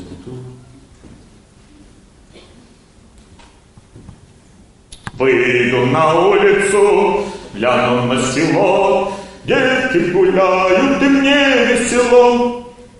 Ни про какую бутылку ничего не говорит. Весело просто, ну, гулять. Все гуляют, идут. Выйдут на улицу, глянут на улицу, едут одни машины, вообще не весело. Я приехал в Сан-Франциско, выхожу на улицу, говорю, а где люди? Говорят, люди в машине которые меня пригласили. Правда, нет людей, вообще на улице никто не ходит. Я думаю, Бог ты мой, а как же жить? Я смотрю, пустота какая. Говорит, вот люди самоубийством жизнь заканчивают. Потому что нет общения, нет отношений. Это тоже мы, не то, что там. Они просто нас опережают. Лет на 20. Скоро здесь также будет. По две машины у каждого легче доехать, чем дойти. Понимаете? Нет контактов. Ну понятно, на улицу ну выйдешь, что там будешь смотреть, там никого нет. Нужно создавать искусственно вот такие, ну как бы не искусственно, а просто создавать такие сообщества, общаться, дружить. Люди также сидят в соцсетях. Это нормально. Соцсети это лучше, чем лучше как бы запах пищи, чем вообще не запах, а не пищи. Понимаете? Если без запаха, без пищи вообще плохо. Хотя бы что пахло чем-то. Соцсети это запах отношений, запах общения. Чуть общением пахнет, но общения нет. Общение означает, как бы, человек рядом с тобой. Ты же силой должен наполняться с человеком. Добрый не просто сидеть там ля ля а что-то делать вместе, хорошее что-то. Это вот и есть правильное отношение. Наполняться силой. И теперь третий вариант диагноза. Видите, вы не ответили ни разу на мой вопрос. Ну, на втором ответили. Третий вариант. Ничего не получается. Не могу победить судьбу. Не могу вернуть мужа, не могу вернуть жену, не могу устроиться на работу, не могу поступить в институт, не могу найти себя в жизни. Стена какая-то стоит. Что делать? Молиться Богу идти, тебе Бога не хватает. Вот мы говорим о наполненности. Чувство собственного достоинства покажет тебе, оно начнет прокисать. Вот смотри, допустим, человеку природы не хватает, он такой замученный весь, такой, ему тяжело, больной весь замученный, значит не хватает природы. Если социальной силы нет, значит не хватает людей. Если чувствуешь препятствие в жизни какое-то уперся, как бы ничего не можешь сделать, не хватает Бога. Все, усиливай там нагрузку, где не хватает. Но если ты говоришь, мне некогда ни с людьми, ни с природой общаться, ни с Богом, тогда найди себе местечко, как бы, уже готов местечко себе под Минском. Готов, потому что скоро туда, на свою маленькую родину. Метр на два. Понятно, да, о чем я говорю? Если вы считаете, что вам на наполнение нет времени, значит тогда жизни не будет. И когда она прервется, вопрос только времени. Как только время навалится посильнее, тогда и прервется.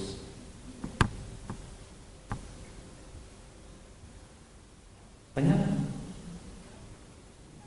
А это может в любой момент произойти с любым человеком. Поэтому Изучайте, как правильно жить. Старайтесь, развивайтесь. Учитесь наполняться. Вот то же самое, те же духовные песни, вот эти вот, и различные мероприятия духовные. Там вот я объявление читал, да, спектакль приезжает, да, вот благостный. Это же супер эмоции рассказываются. Тоже приезжают, я читал, да, приезжают это танцам, например, петь да. Будет? Да. Вообще классно. эти песни духовные, то, что я включаю. Представляете, если вы будете слушать прям в зале? Представляете, от них такая сила идет, вы просто там вообще обалдеете.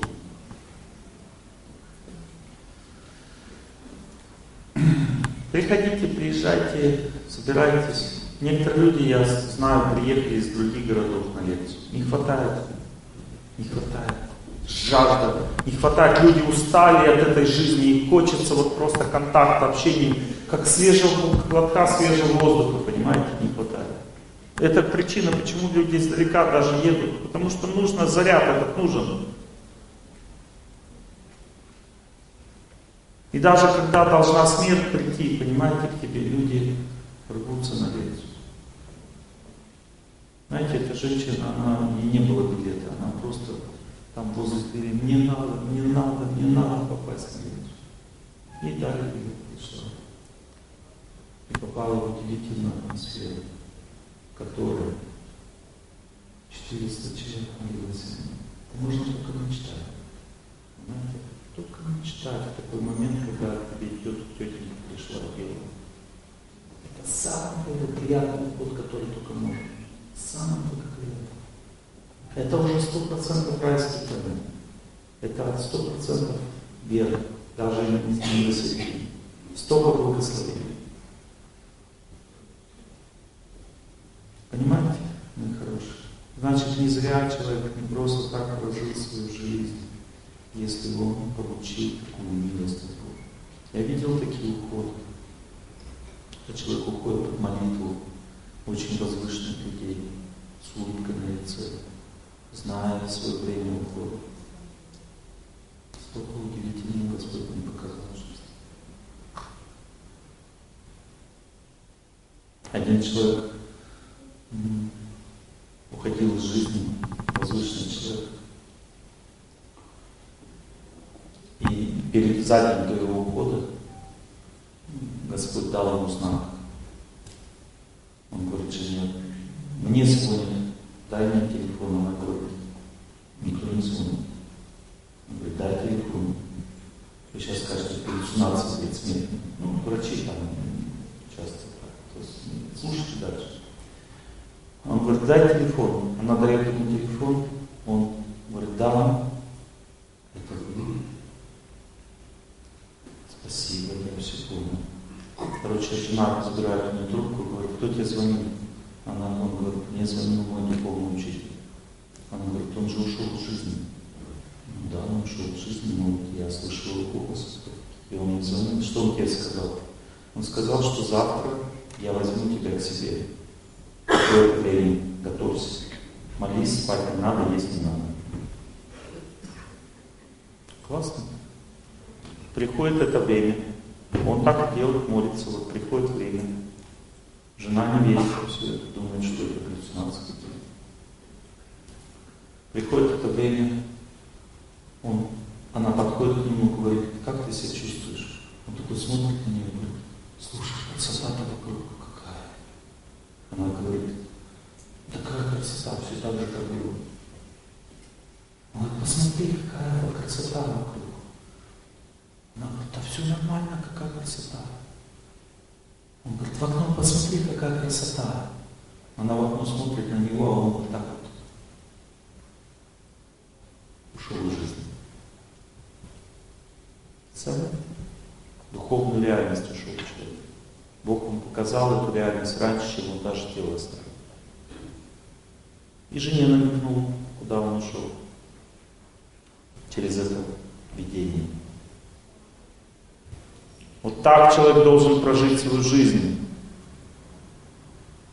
Потому что жизнь это не предназначена для того, что мы здесь делаем, она предназначена для будущего.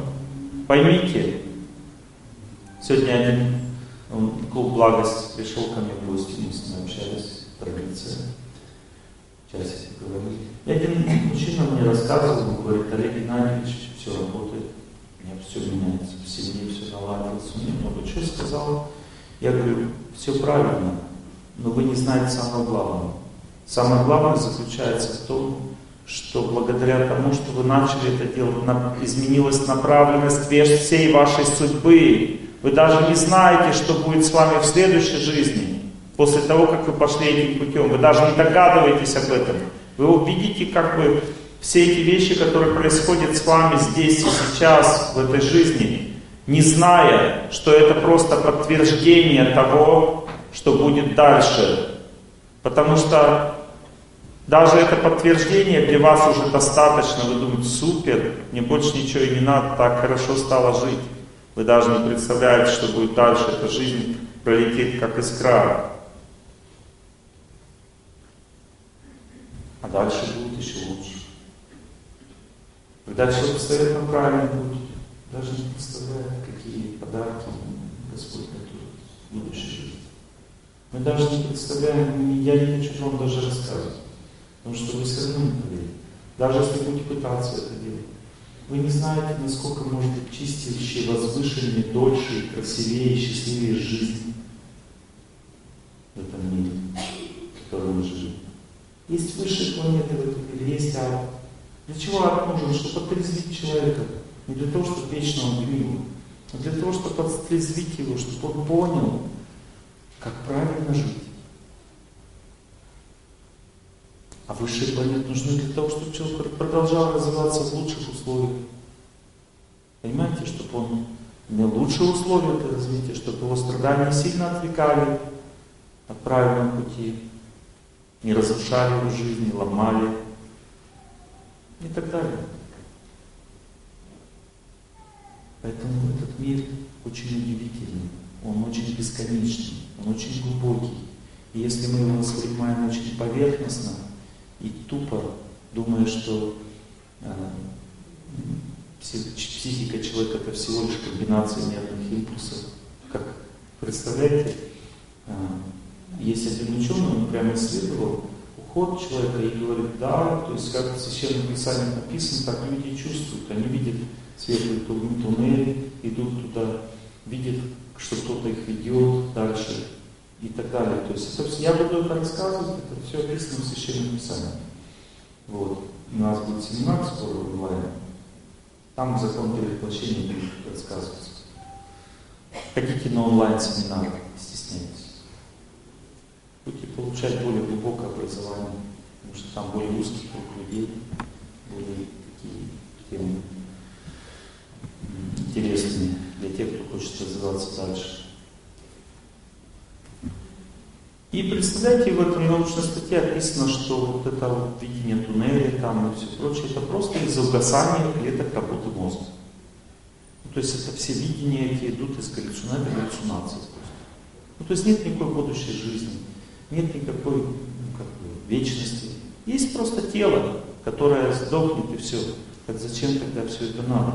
Понимаете, вот есть разные философские позиции жизни. Вот эта философская позиция атеизма означает, конечном счете, если человек действительно разумный, понимаете, если он понимает действительно, что мы живем только одну жизнь, и потом как бы ничего не будет вообще, тогда зачем нужна эта совесть, эти правильности? Ты просто теряешь время, пей, гуляй, веселись.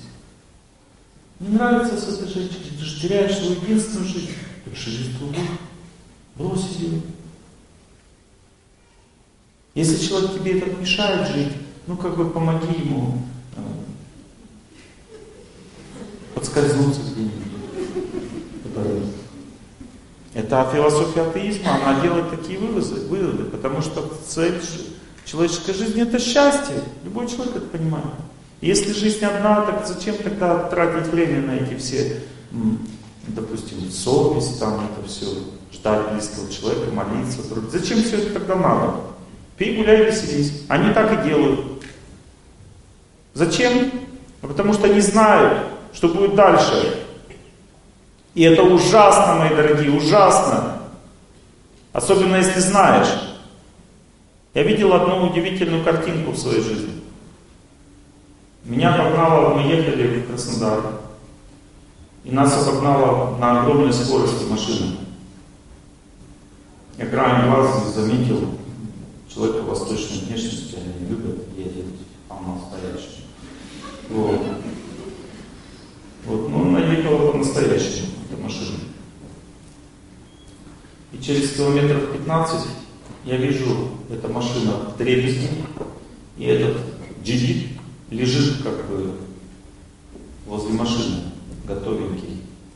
Просто понимаете, я не это вам хочу рассказать, другое. Я посмотрел на это другими глазами. Я настроился и увидел джигита над телом. И понимаете, он был в шоке. Не от того, что он ушел из жизни. Знаете, он был в шоке от того, что он остался жить после того, как ушел из жизни. Его философия была неправильной. Он не, не ожидал. Тело лежит мертвое, а он жив, и он смотрит на него сверху. Это то, что я увидел. Человек просто был абсолютно обескуражен. Он не ожидал. Это значит, что вся его жизнь была напрасной тратой времени. Он жил не для того. Если, потому что если жизнь сохраняется, остается, значит надо вкладывать туда, в следующую жизнь, а не в эту. Хотя бы что-то вкладывать. Иначе тогда это бессмыслица. Пройдет немного времени, ты там окажешься и что ты там будешь делать? Если ты неправильно здесь жил, значит там будешь расхлебывать все. Зачем это надо?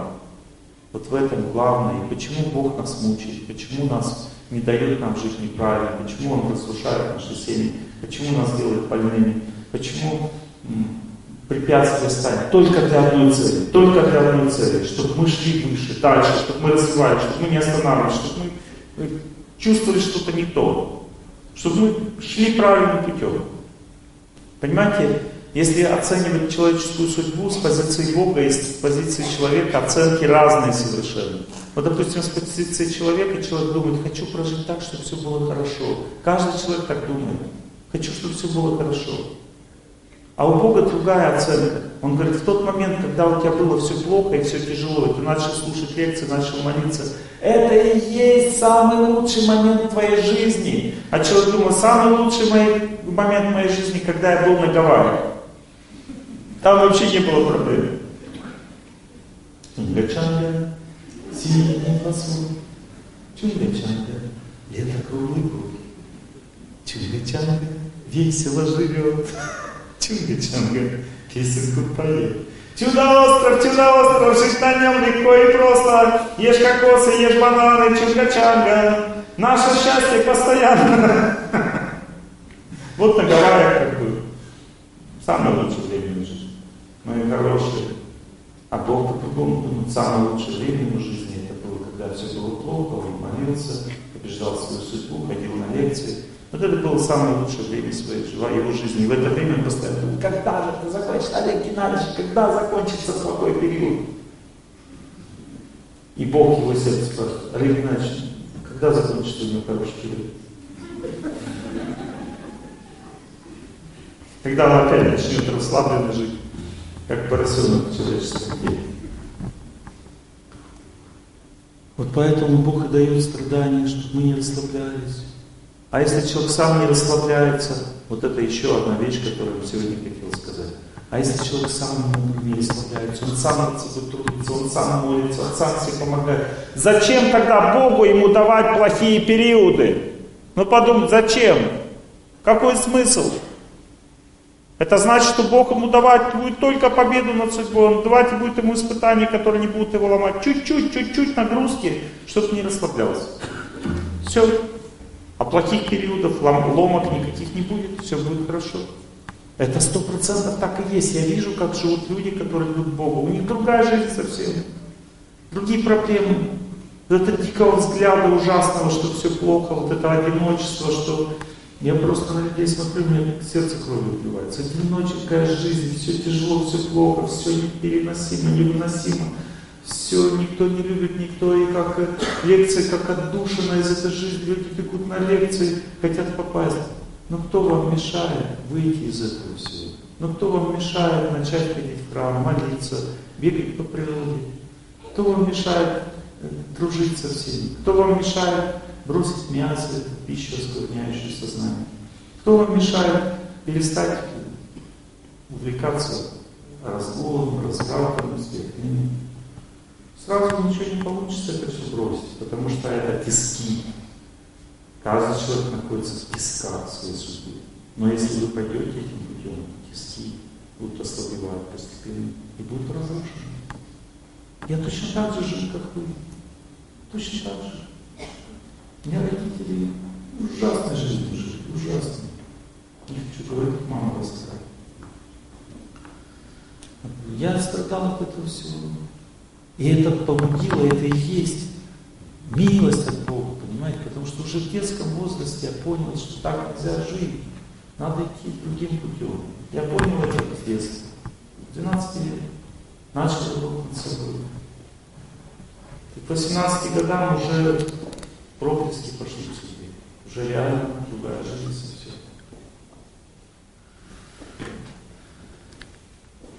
ваших руках. Все, кто из вас считает, что у вас жизнь не удалась, все поменяется полностью, если вы встанете на правильный путь.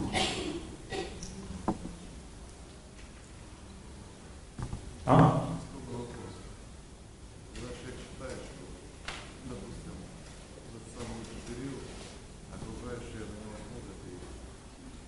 Окружающих не смотреть на окружающих. Все в обмане находятся. Никто не понимает, как правильно жить. Редкие люди.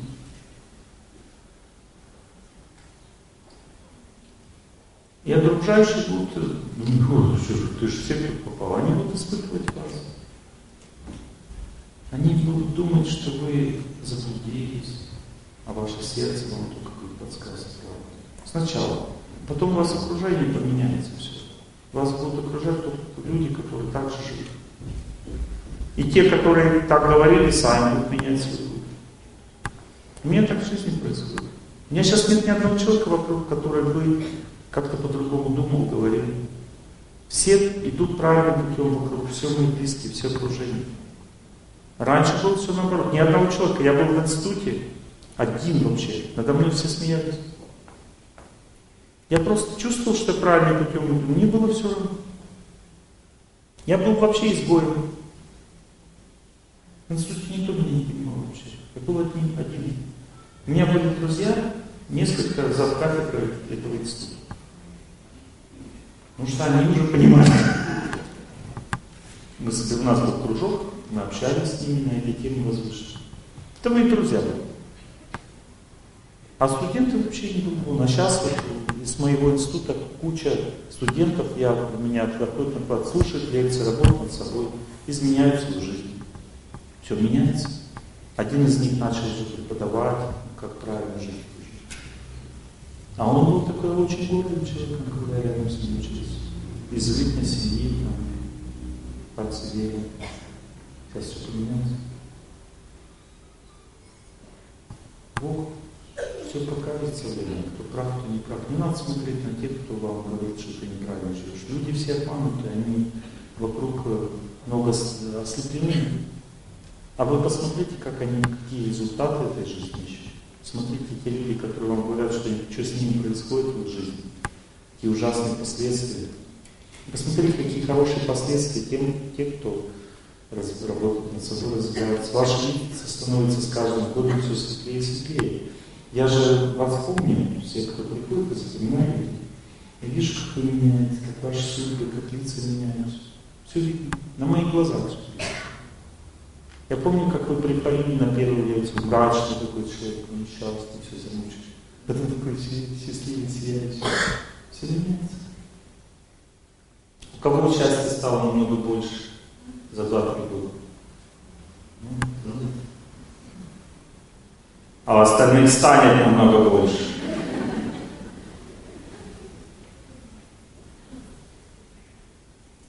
Сто процентов.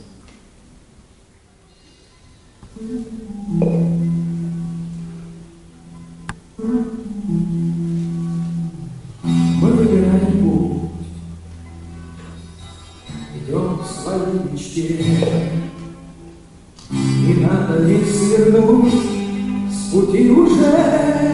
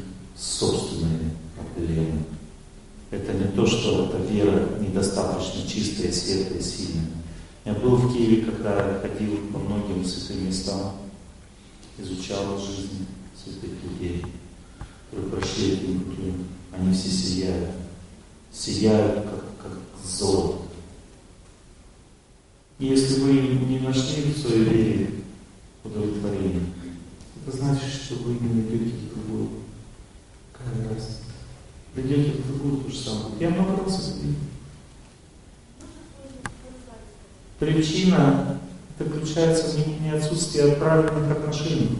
Нужно искать старших, нужно искать глубину. А если уж говорить о межрелигиозных отношениях, понимаете, вот я лично испытываю счастье везде. Я прихожу к православным отношениям, испытываю огромное счастье.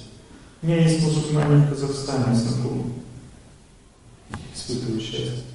Я одну женщину, она высокое положение в обществе занимает. Она ко мне пришла, чтобы я ее научил мусульманским молитвам. Я садился с ней и молился э, вместе с ней мусульманским молитвам. Она научилась, поблагодарила меня. Потому что принцип один везде. То есть просто молился Богу. Мне знакомые мусульмане дали посмотреть один телесериал мусульманский. Сейчас много телесериалов духовных, нравственных, о Боге, о вере. Очень много. Вот это смотрите. Называется Фарук Амар. Фарук Омар.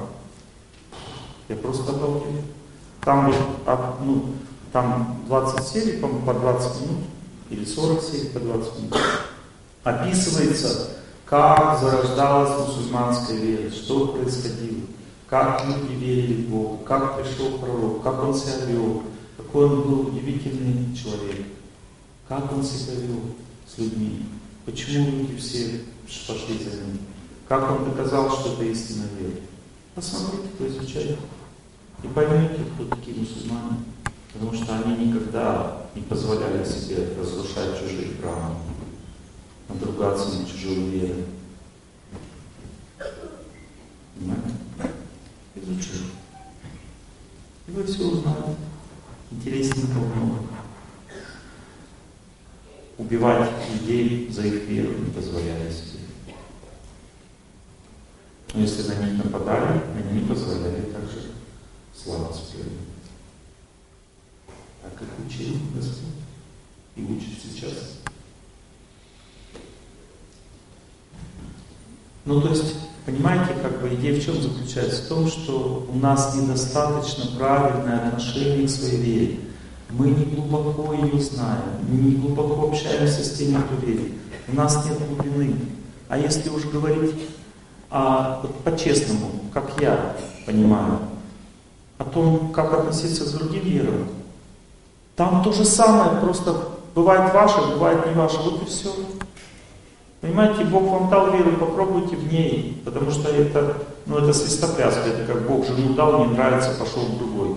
Да вы попробуйте, посмотрите, попробуйте, вы увидите, что там все нормально. Все хорошо, просто надо глубже пытаться это отношение строить. Так же с Богом тоже. Одна традиция нравится, побежал к другой, потом другая не понравилась, третья. Я таких много видел, у меня такие тоже есть примеры. Причина несерьезность. А если уж говорить там, попробовать помолиться, там, Махамантру почитать, или там, допустим, Альхамду или легко читать. Ну, почитай. Что тут такого? Я, не, понимаете, многие люди говорят, ой, это предательство своей веры, все. Ну, ради Бога, если вы так считаете, тоже нормально. Ну, читайте только свои молитвы. Тоже нормально, все классно. Но просто я вот по-другому воспитан своими наставниками. Они мне говорят, везде Бог, и там, и там. Иди посмотри, попробуй, поизучай. Везде есть Бог. Не живи в своей скорлупе. Молись Богу в своей вере, погружайся в свою веру. Но если хочешь, попробуй. попробуй.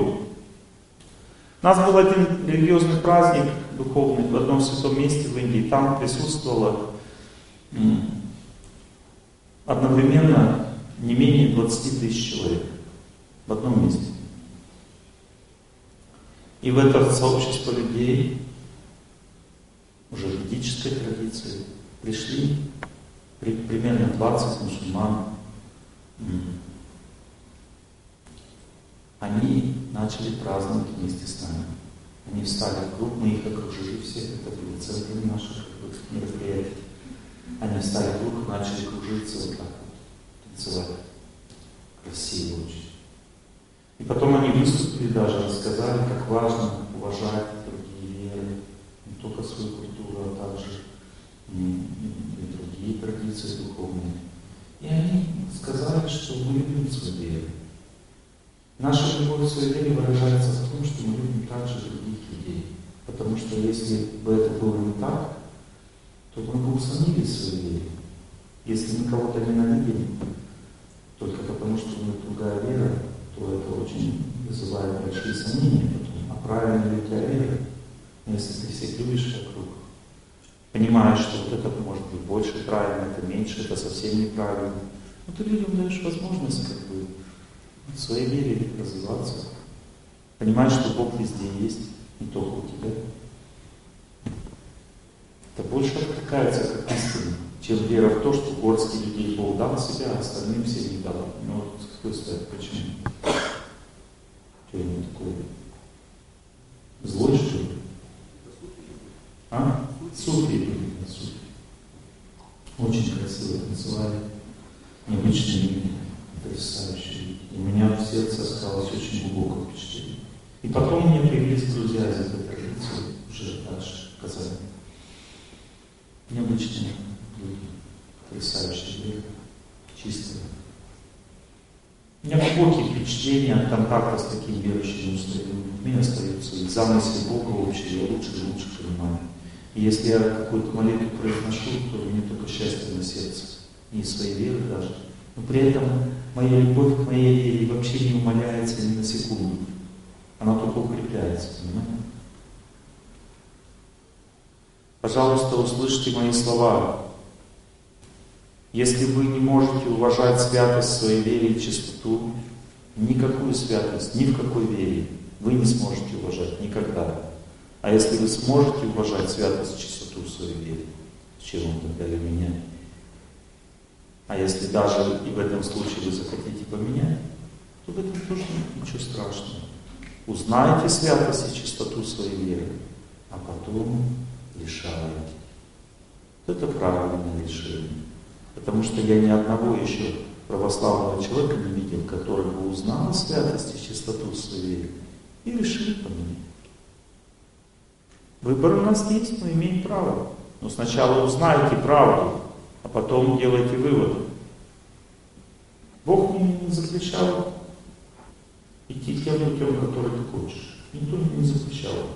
Но часто люди к своей вере относятся очень поверхностно. Вот эта проблема очень часто. И не только. Я также знаю другие случаи, когда люди из одной веры, из допустим, из ведической идут другие, точно так же уходят. И там тоже ничего не получается, дальше уходят. Со мной вот что происходит. Ко мне старый друг не ходит. Ходит разные судьи, не постоянно и неделю. Может, ты сама немножко что надо не с другом ходить, а с мужем. Понимаете? Надо замужем ходить, а не дружить. Не гражданский брак должен быть, а настоящий. А если у тебя гражданские отношения с Богом какой-то, не настоящие, Вы то же самое. Я надеюсь, я вас не обидел, чем не оскорбил. Все нормально?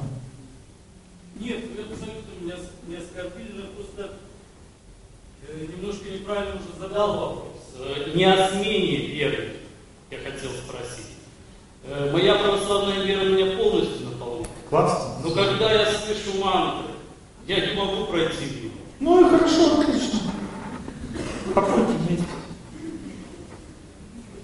И пойдите дальше свой путь. И будет правильно. Спасибо.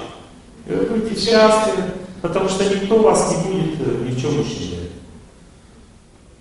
Как много девушек хороших, как много ласковых имен, но лишь одна меня тревожит. Всех люблю, дорогие все девушки хорошие, замечательно. Но хожу только к одному. Хорошо? Да, конечно. Как называлась мантра, которую вы включали? Какая мантра? Когда желаю всем счастья. Это была не мантра, это был отче наш на арамейском языке. Спасибо.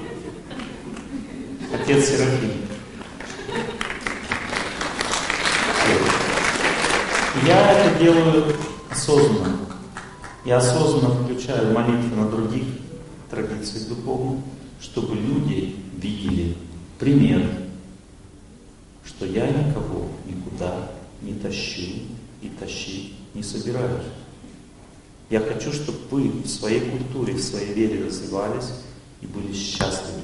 В этом мое желание, а не в том, чтобы вас куда-то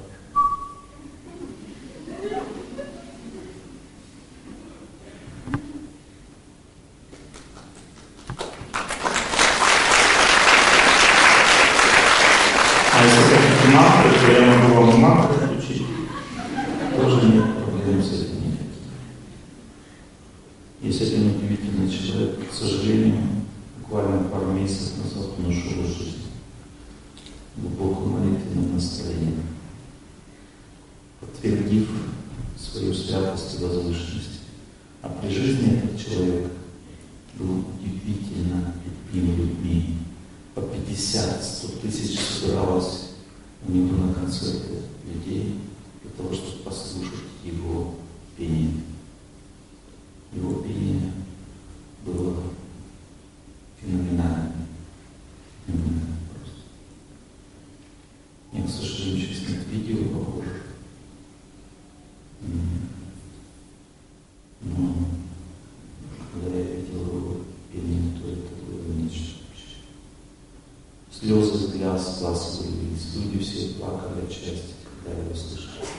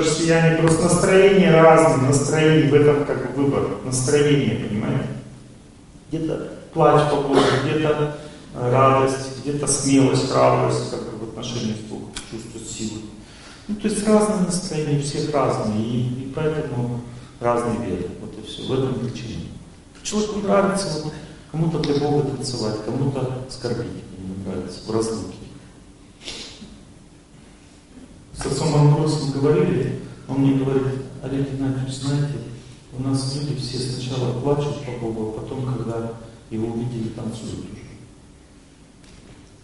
А я говорю, «А знаете, а у нас все наоборот. Все люди сначала танцуют, как бы пляшут, пока его не увидели. Потом, когда увидели, плачут в разлуке. Ну, ну вот вся разница. Разница в подходе.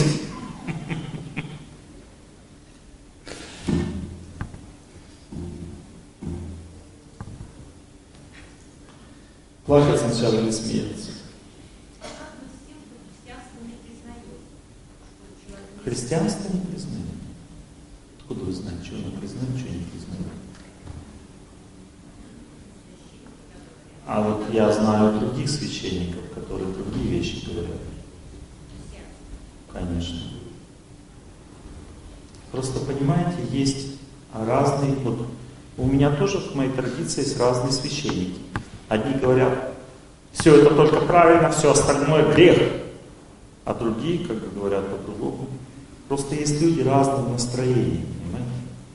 Какое вам настроение больше нравится, то и выбирайте. Вот мне нравится больше, когда люди глубже смотрят на мир, чем просто вот внутри, вот, внутри своей конкретной традиции. Больше того, я изучал эту тему, те люди, которые говорят, что это только вот такой путь, все остальное грех, они потом внутри этого пути тоже начинают отчленять. Вот это все грех, только вот здесь. И все уже, уже, уже их мышление. И потом, оказывается, только, вот, только пять человек в мире, ну не грешники, все остальные грешники вообще и правильно, неправильным путем идут.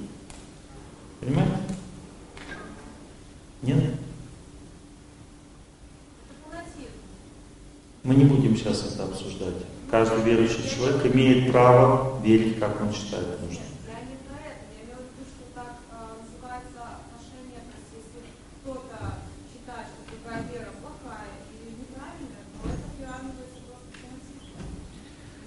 Мы не осуждаем никого. Мои хорошие, я хочу вам одну вещь сказать. Вот теперь, если вы все-таки решили а, развиваться духовно, есть одно правило, которое вы должны усвоить на всю жизнь, иначе у вас ничего не получится. Кто бы как не развивался в своей вере, не надо об этом судить, это не ваше дело, это его отношения с Богом. В эти отношения вы не имеете правила, права лезть. Потому что со свиным рылом в кайлашный ряд не пускают. Это отношение с Богом. Это самое святое, что есть, и самое интимное в этом мире. Поэтому если человек так себя ведет в отношении с Богом, ради Бога. Если вот так, тоже хорошо. Мы не осуждаем, не делаем выводов. Если люди так идут, они верят в Бога, это их выбор. Они считают, что все остальные грешники, только это правильно. Хорошо, нет проблем, это их выбор. Они же по- почувств- получат последствия такого выбора потом, в будущем. Но если мы начинаем осуждать, Бог с нами будет разбираться тогда. Потому что это его люди. Как Абдулла, знаете, прискакал к Иисусу спустил. Зачем убил моих людей?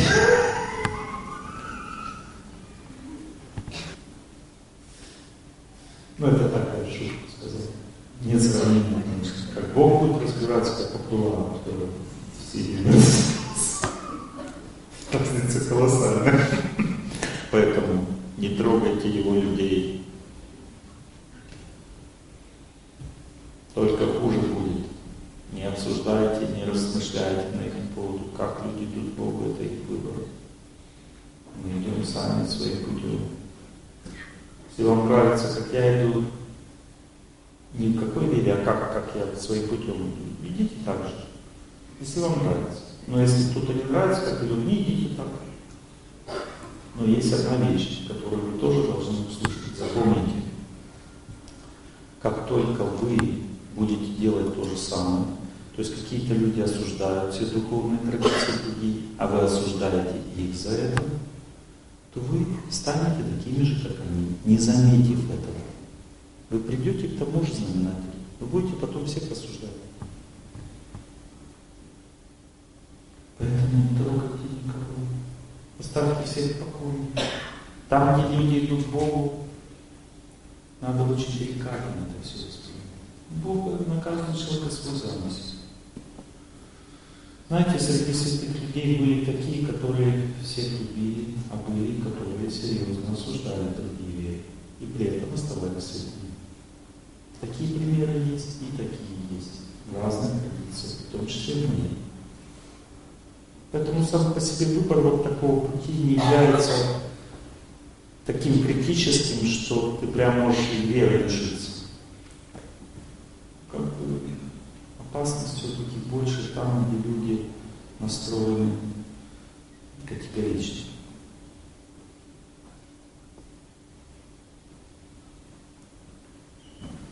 Какие еще у вас вопросы ко мне?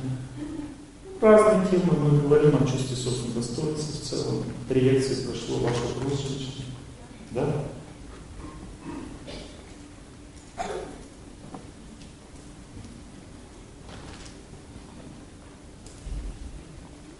Мне, знаете, мне больше всего нравится вот такая позиция. Вот это я люблю, обожаю просто такую позицию, когда я эту песню услышал, я просто обалдел.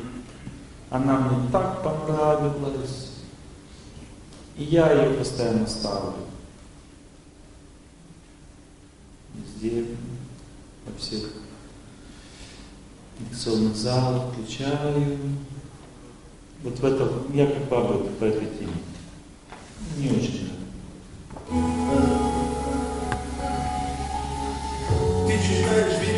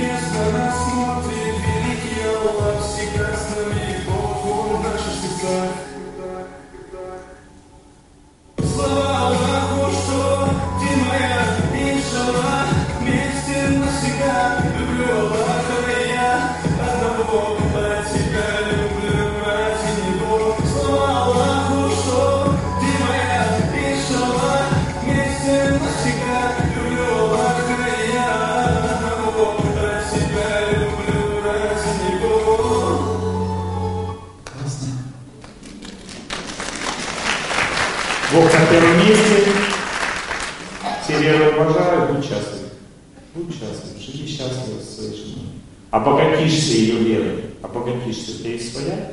У нее своя? Обогатишься ее верой. Твоя восприятие мира станет богаче многократно. Многократно.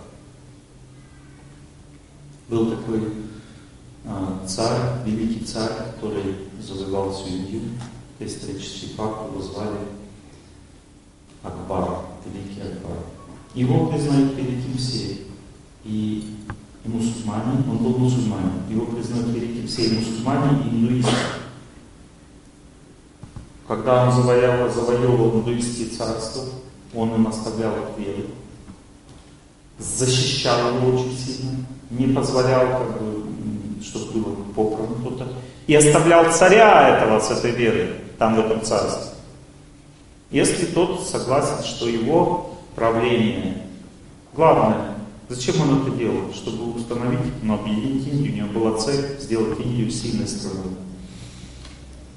Поэтому он ничего не разрушал. Каждое царство оставлял, правителя оставлял. Просто признаешь мое правление, дальше все, все твое. Не будешь признавать, значит опять придут с войском. Представляете? И один царь, индуист, взял ему и свою дочь отдал в жену. Благодарность за то, что он так поступил. Дочь в индуистской традиции, он мусульманской. А дальше что произошло? Посмотрите фильм Джадха и Акбар голливудский. Посмотрите и увидите, что за человек, как он относится к другой вере, как он защищал эту женщину перед своими подданными, как он ее любил, как он к ней относился. Как он кушал пищу, которая была освящена не так, как он должен освещать. С каким почтением. Вот и поизучайте это. И посмотрите, вам нравится такая позиция или какая-то другая. Разберитесь в этом вопросе. Он это сделал вопреки всем. И это была его любимая жена. У них там позволено много жен. У царей. Это была его любимая жена.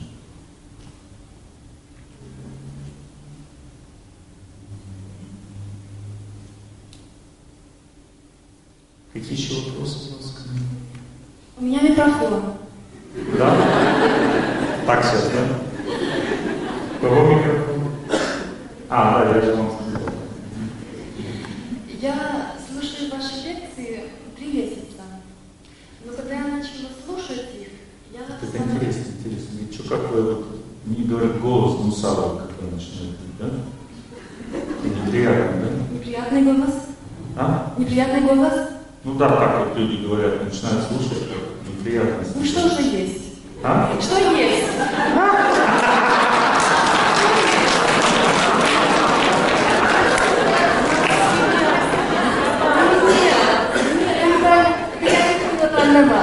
Я подумала, что у меня голос такой. Немножко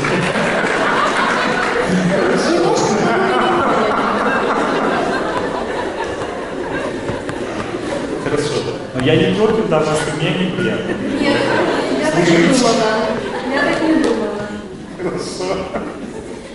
Я слушаю ваши лекции три месяца, но когда начала их слушать, я стала понимать, что я понимаю, про что вы говорите, в духовном плане. И вот эти вопросы, которые здесь поднимались, допустим, как там, проблемы с начальником, там, с соседями, с друзьями, с подружками, с детьми, там, если вопросы какие-то возникают проблемы, они решаются, вот у меня лично, я так понимаю. Но за это не так просто. За этим стоит большой труд. Как бы все-таки нужно, я хожу в церковь, я молюсь. А знаете, почему так хорошо все понимаем? Почему? Потому что в конце прошлой жизни вы очень серьезно занимались духовным практикой. У вас глубокий опыт есть, который идет с прошлой жизни уже. И вы этот опыт помнили, когда были совсем маленькие.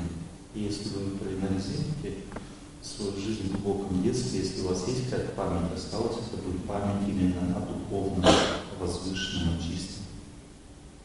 Подумаю над этим. Подумайте, ребенок до двух-трех лет чувствует свою прошлую жизнь. Но мне хочется сказать все-таки немножко как бы о той вере, как бы, ну, ваше православие. Мы судим о ней, о том, потому что мы в нее никогда не вникаем, не о, знаем. О, точно, точно. Молодец, правильно. Но вы знаете, за этим, за этим стоит большой труд. Это как бы молитва. Вот я не хочу, но надо. Да. Потом познание себя, смотреть в себя, видеть свои грехи, себя перезаквасить. То есть я вот вижу себе вот это, вот это, вот это, и как бы пытаться себя изменять. Но изменить себя и любить других мы сами как бы не можем. Я понимаю, что любить дает только Бог. Вот любить кого-то, прощать кого-то, как-то относиться по-другому к людям. Это только благодаря молитве. Ты молишься, и у тебя внутри происходят такие изменения, которые ты сам не замечаешь, не понимаешь. Идешь на улице и понимаешь, что ты просто-напросто улыбаешься всем. Просто-напросто. Хочется, ну это внутри, тебе даже говорят, а я даже не замечаю, что я это делаю просто-напросто. Видите, она не вопрос, это она проповедует. Она в прошлой жизни уже получила Нет, такие я вопросы. Нет, делюсь тем, что у меня есть. Тем, чем я живу, что я проходила, понимаете? Может я неправильно Я понимаю, я об этом и говорю сейчас, что вы проповедуете. Потому что есть опыт. Вы получили его с прошлой жизни благодаря молитве. Вы меня простите, если я неправильно что-то говорю. Вы все правильно говорите. Я имею право шутить немножко с вами, извините. Конечно, можете. У вас это получается.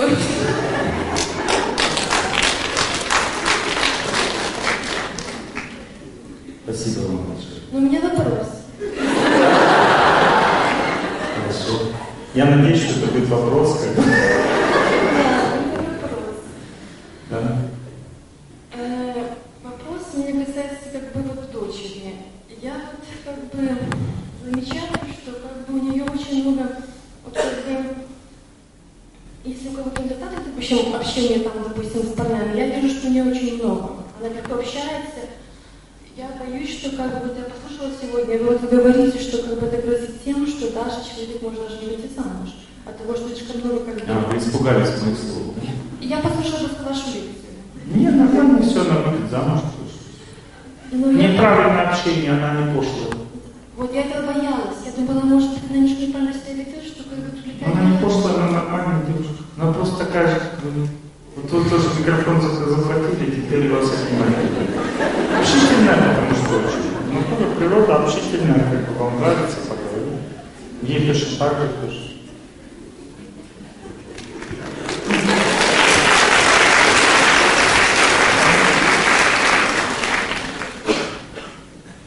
Хочу еще спросить, но больше не буду.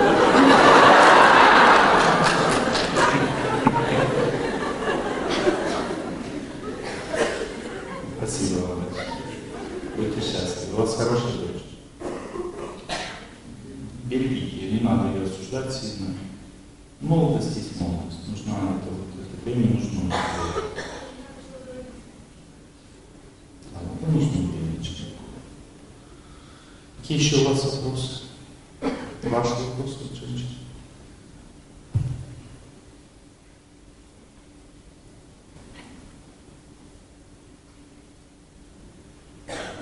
Ага. Здравствуйте. Я прошу прощения, э, я смотрю, что в теме лекции была записана позиция старшего подчиненного.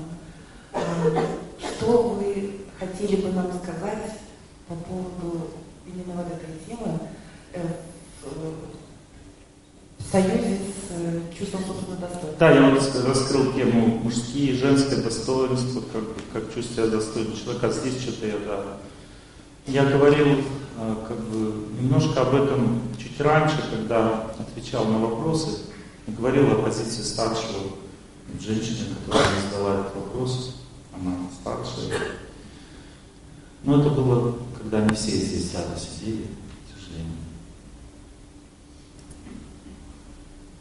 А, Достоинство старшего означает милость Бога, глубокая реализация. Человек вообще он просто душа, маленькая душа, которая, ну, она не может быть старше. Она всегда служит слуга, и всегда служит, и всегда смиренная должна быть. Чем смирение человек, тем он ближе чувствует себя душой. Само по себе смирение означает видение. Чем смирение человек построен, тем лучше он видит свою вечность. Потому что смирение является тем качеством, которое приближает человека к истине. Но если говорить о старшинстве, о позиции старшего, то это не, не позиция гордого насильника, который хочет всех мучить, понимаете? Эта позиция дается Богом как определенное откровение. И откровение заключается в том, что человек что эта позиция твердая, что ты старше, имеет место быть в этом мире по той причине, что люди должны чувствовать от тебя уверенность, что ты идешь правильным путем. Чувствуя собственное достоинство, позиция старше дается Богом как откровение. Человек, который понимает, что он не может воспитывать ребенка или воспитывать подчиненных, если он для них не старше, не как отец, если он сомневается в своем старшинстве человека, значит он идет неправильным путем. У него нет представления, зачем нужен старший. Он хочет пользоваться этим, он или хочет власти, хочет славы, но он не хочет помогать людям. Потому что если человек хочет заботиться о людях, помогать им, то он должен увидеть от Бога эту позицию внутреннего человека, который твердо уверен, настроен, решительно. У него есть сила внутренняя, но при этом он считает себя слугой.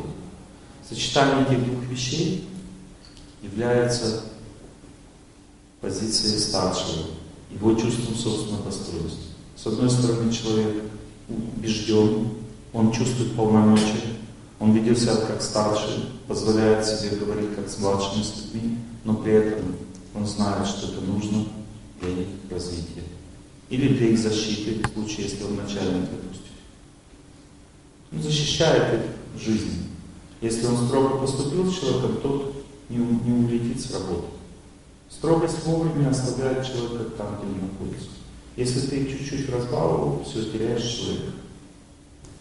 И так далее. То есть иногда надо строго, а иногда очень по-доброму поговорить с человеком. Позиция старшего означает а, наделенность, потому что есть разные состояния жизни, разные формы жизни формы отношений. Эти формы имеют вечную природу. Это не то, что у нас здесь так придумано на Земле.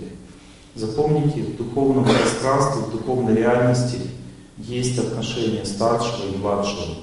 Эти отношения чистые и возвышенные. Они все являются формами любви. Есть отношения в духовной реальности равных, друзей, дружба есть. Есть отношения старшего и младшего. Есть отношения с Богом имеется в виду отношения. То есть Бог старший, я младший. То есть Он отец, я слуга. Понимаете, да? Также в духовной реальности, вот это тайна для многих людей, есть отношения с Богом равные. Это означает, что мы друзья, хотя душа не может быть равной с Богом. Но отношения такие есть. Бог сам ставит человека в такие отношения, и он вводит его в иллюзию. Те, кто строит равные отношения с Богом, это для дружбы Бог хочет с ними дружить, потому что это его энергия дружбы. Он хочет дружить так же, как и мы. Он личность. И он вводит в иллюзию тех, кто с ним дружит, что они равны. То есть Бог дает такую иллюзию, и человек думает, что он равен Богу. Он не знает, что это Господь. Эти люди, они думают, что это просто мой друг, и они готовы ему отдать свою жизнь. Запомните, равное отношение с Богом выше, чем Бог господина, я слуга. То есть быть равным Богу могут не все. Бог приближает к себе только самых возвышенных. И дает равное отношение. Равное отношение означает, что человек может как друг себя вести, может замечание сделать, допустим, Богу. И тут принимает, соглашается, да. Но это еще не все. Бывает такая ситуация, что Бог настолько благодарен тому, кто ему служит, что этот человек занимает особую позицию. Он становится матерью Бога, Богородицы. Это особое положение. Бог становится твоим сыном. Тот, кто для всех отец, он с тобой ведет себя как сын. Он плачет, пищит, шалит, ты его воспитываешь. Он так играет просто. Это для любви делается, не то, что он как бы ошибается в жизни шалит. Он делает для любви. Он строит отношения с родителями. Это вечные отношения, духовные. Они вечно существуют в этом мире. Мы эти отношения строим как отражение от тех, которые существуют вечно. Но это еще не все.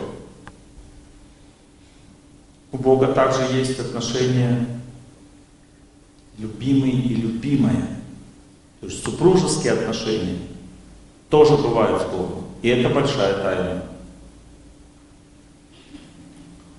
Поэтому есть Мария Магдалина там и так далее, которые не сильно много говорят. Супружеские отношения. Любимый-любимый. То есть есть Бог, высшая душа, как солнце есть искорка. Отношения любимый-любимый. Бог. Это мужское начало, а душа женское начало. Даже такое есть. И понимаете, на все отношения, которые в этом мире существуют у нас, мы должны от Бога получить милость. Это значит, что если ты хочешь быть старшим для всех, Бог с Богом тоже такие отношения есть. Бывает, что Бог над собой делает старшего кого-то. Это наставник. Он наставляет Бога, хотя Бог все знает. Бог ведет себя как ученик для того, чтобы показать пример людям вот этой личности. Какие бывают люди, что они могут даже Богу давать наставление. Хотя Бог все знает, он просто это из любви понимаете? Человек, который любим Богом, наделяется силой быть старшим.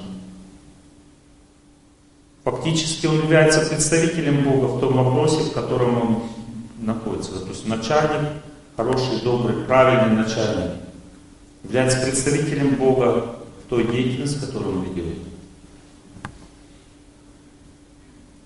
И так далее. Понимаете, вот эта уполномоченность, если в сердце возникает, тогда ваше чувство собственного достоинства будет очень сильным, правильным, как старшего, и вас не будет никаких проблем. Вы всех подчиненных будете воспринимать как своих детей. И даже если они шалят и грубят вам и не хотят вас слушать, вы будете спокойно воспринимать, потому что так все люди относятся к своим детям. Дети могут не уважать своих родителей, родители все равно их считают детьми. Ничего не меняется, правда? Это уполномоченность старшего, редкий дар. Если человек не имеет это чувство собственного достоинства, этой силы, он обижается на то, как ведут себя младшие, он грубо, жестко с ними себя ведет, не чувствует их как своих детей. Это значит, что он просто не полномочен. Пока. Но если он будет правильно себя вести, Бог ему даст этот дар. И он увидит как старшего, а не как младшего в правильном свете. В правильном свете означает, что ты не Богом стал. Ты продолжаешь быть слугой и служишь всем как старший. Понимаете? В этом смысл. Уполномоченность. И чувство правильного собственного достоинства. Все люди слуги, все служат. Хоть в старшем положении, хоть в.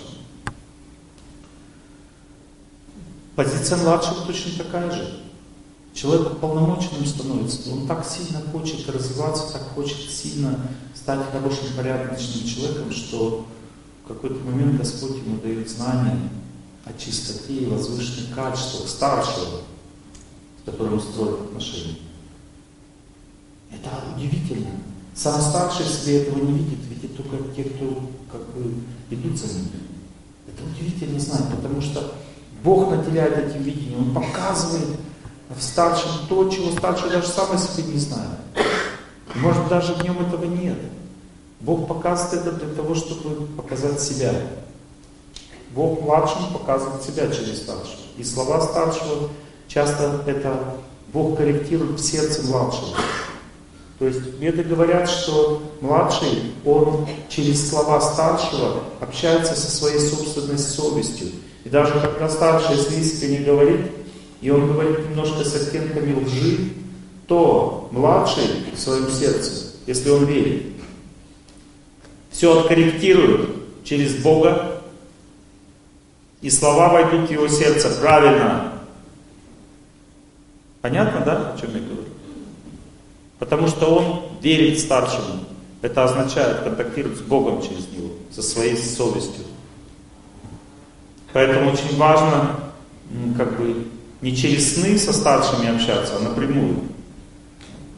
Что со снами бывают проблемы, бывает там духи действуют, а бывает совесть, кто его знает. Мы не можем различить. Это лучше прямой контакт через лекции, через наставление. Сильная позиция младшего означает, он служит, но он не унижен. Не, унижен. не унижается человек. Он служит, он ведет себя как младший. Ну, вообще ему очень хорошо, он чувствует себя супер. Он вообще не унижается.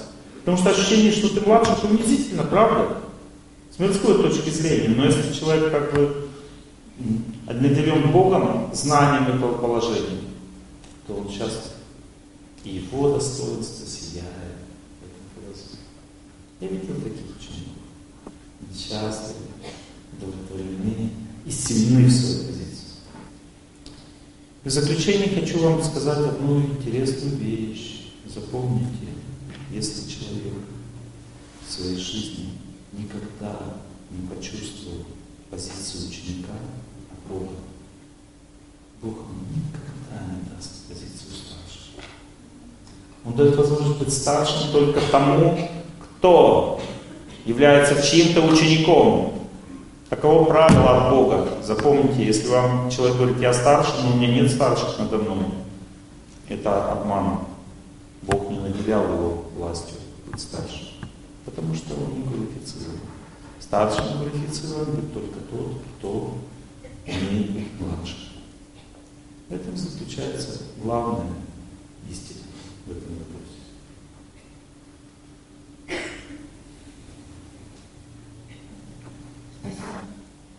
Спасибо вам, что вот помогли мне раскрыть все темы,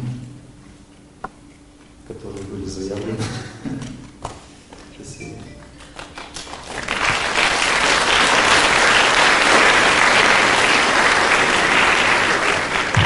Последний вопрос. Вопрос очень хороший, прям мне очень нравится. Ну вот красный вы девушка.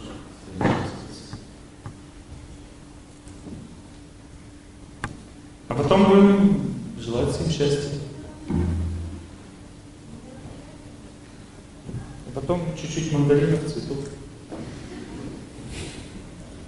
Ваша Спасибо вам, Олег Геннадьевич, что вы нас помните. Приезжайте все время к нам. Мы очень вам благодарны. Я, понимаете, не, не место конечное для меня. Я же здесь служил работал. Мы очень рады. Но я не был рад в это время. Приезжаю, чтобы вспомнить, что это город близок мне, я здесь провел жизнь. Молодость моя, Беларуси. Правда? Так и есть. И мой вопрос он заключается в процессе молитвы. Я хотела уточнить. А, ну, у меня происходит так, что когда я молюсь, а, я включаю даже голос а, духовной либо голос людей, которые молятся, и пытаюсь в этот же момент э, кланяться образом, мысленно представляю образ святых тоже людей, кланяюсь им, да? И получается, что я концентрируюсь либо на звуке, и от меня ускользает образ, Супер. либо на образе концентрируюсь, ускользает тогда звук. Что все-таки важнее, от чего молитва будет глубже? Смотрите, очень важно знать, что концентрироваться сначала нужно только на звуке. И даже не на своем. А на звуки тех, кто молится. И когда вы их сильно начали слушать, дальше свой звук настройте на их звук. С этого момента ваше соединение даст включение разума. Когда ваш разум, сердце включится, вы почувствуете счастье здесь от того, что происходит вот здесь. И это счастье, которое возникнет, даст образ. Ну, то есть параллельно звуку вы будете жить в звуке. С этим возникнет образ, потому что образ ближе к любви. Звук является основой победы над судьбой, спасения в звуке. Но когда человек очень сильно слушает, то момент, когда звук доходит до глубины его сердца, сердце реагирует любовью на звук, а в любви всегда живет образ. Без образа нет любви. Ты не можешь чувствовать любви. Понимаете? Только образ. Поэтому в тот момент, когда до сердца звук дойдет, образ сам пойдет, выйдет из вашего сердца и соединится с изображением где Спасибо. А что могут говорить, вот в теле возникают такие своеобразные мурашки в руках, на даху? Вот, это очень важный вопрос. Опять. Смотрите, если у вас мурашки возникают, видения какие-то возникают, ощущения.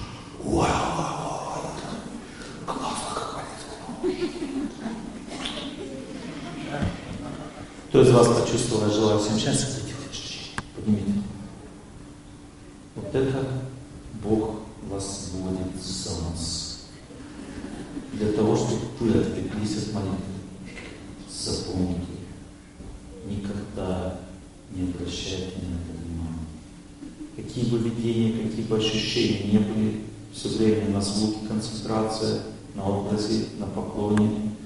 Мы служим, служим, служим. Счастье вас будет мучить все больше и больше. Оно будет вас отвлекать от молитвы до того испытания. Те, кто идут к Богу, испытуемы счастьем, а тот, те, кто идут от Бога, испытуемы страданиями. Поэтому счастье будет все больше и больше в вашей жизни, пока вы идете к Богу. Если вы расслабитесь, значит, тогда идут страдания.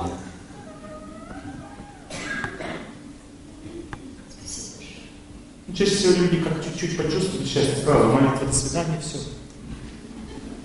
Супер, супер.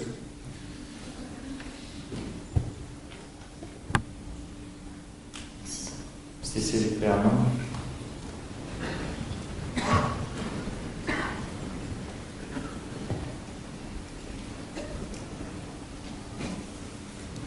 Как настраиваться, сейчас послушаем еще раз.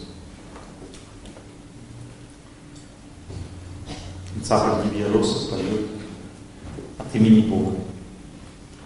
Как к нему относиться?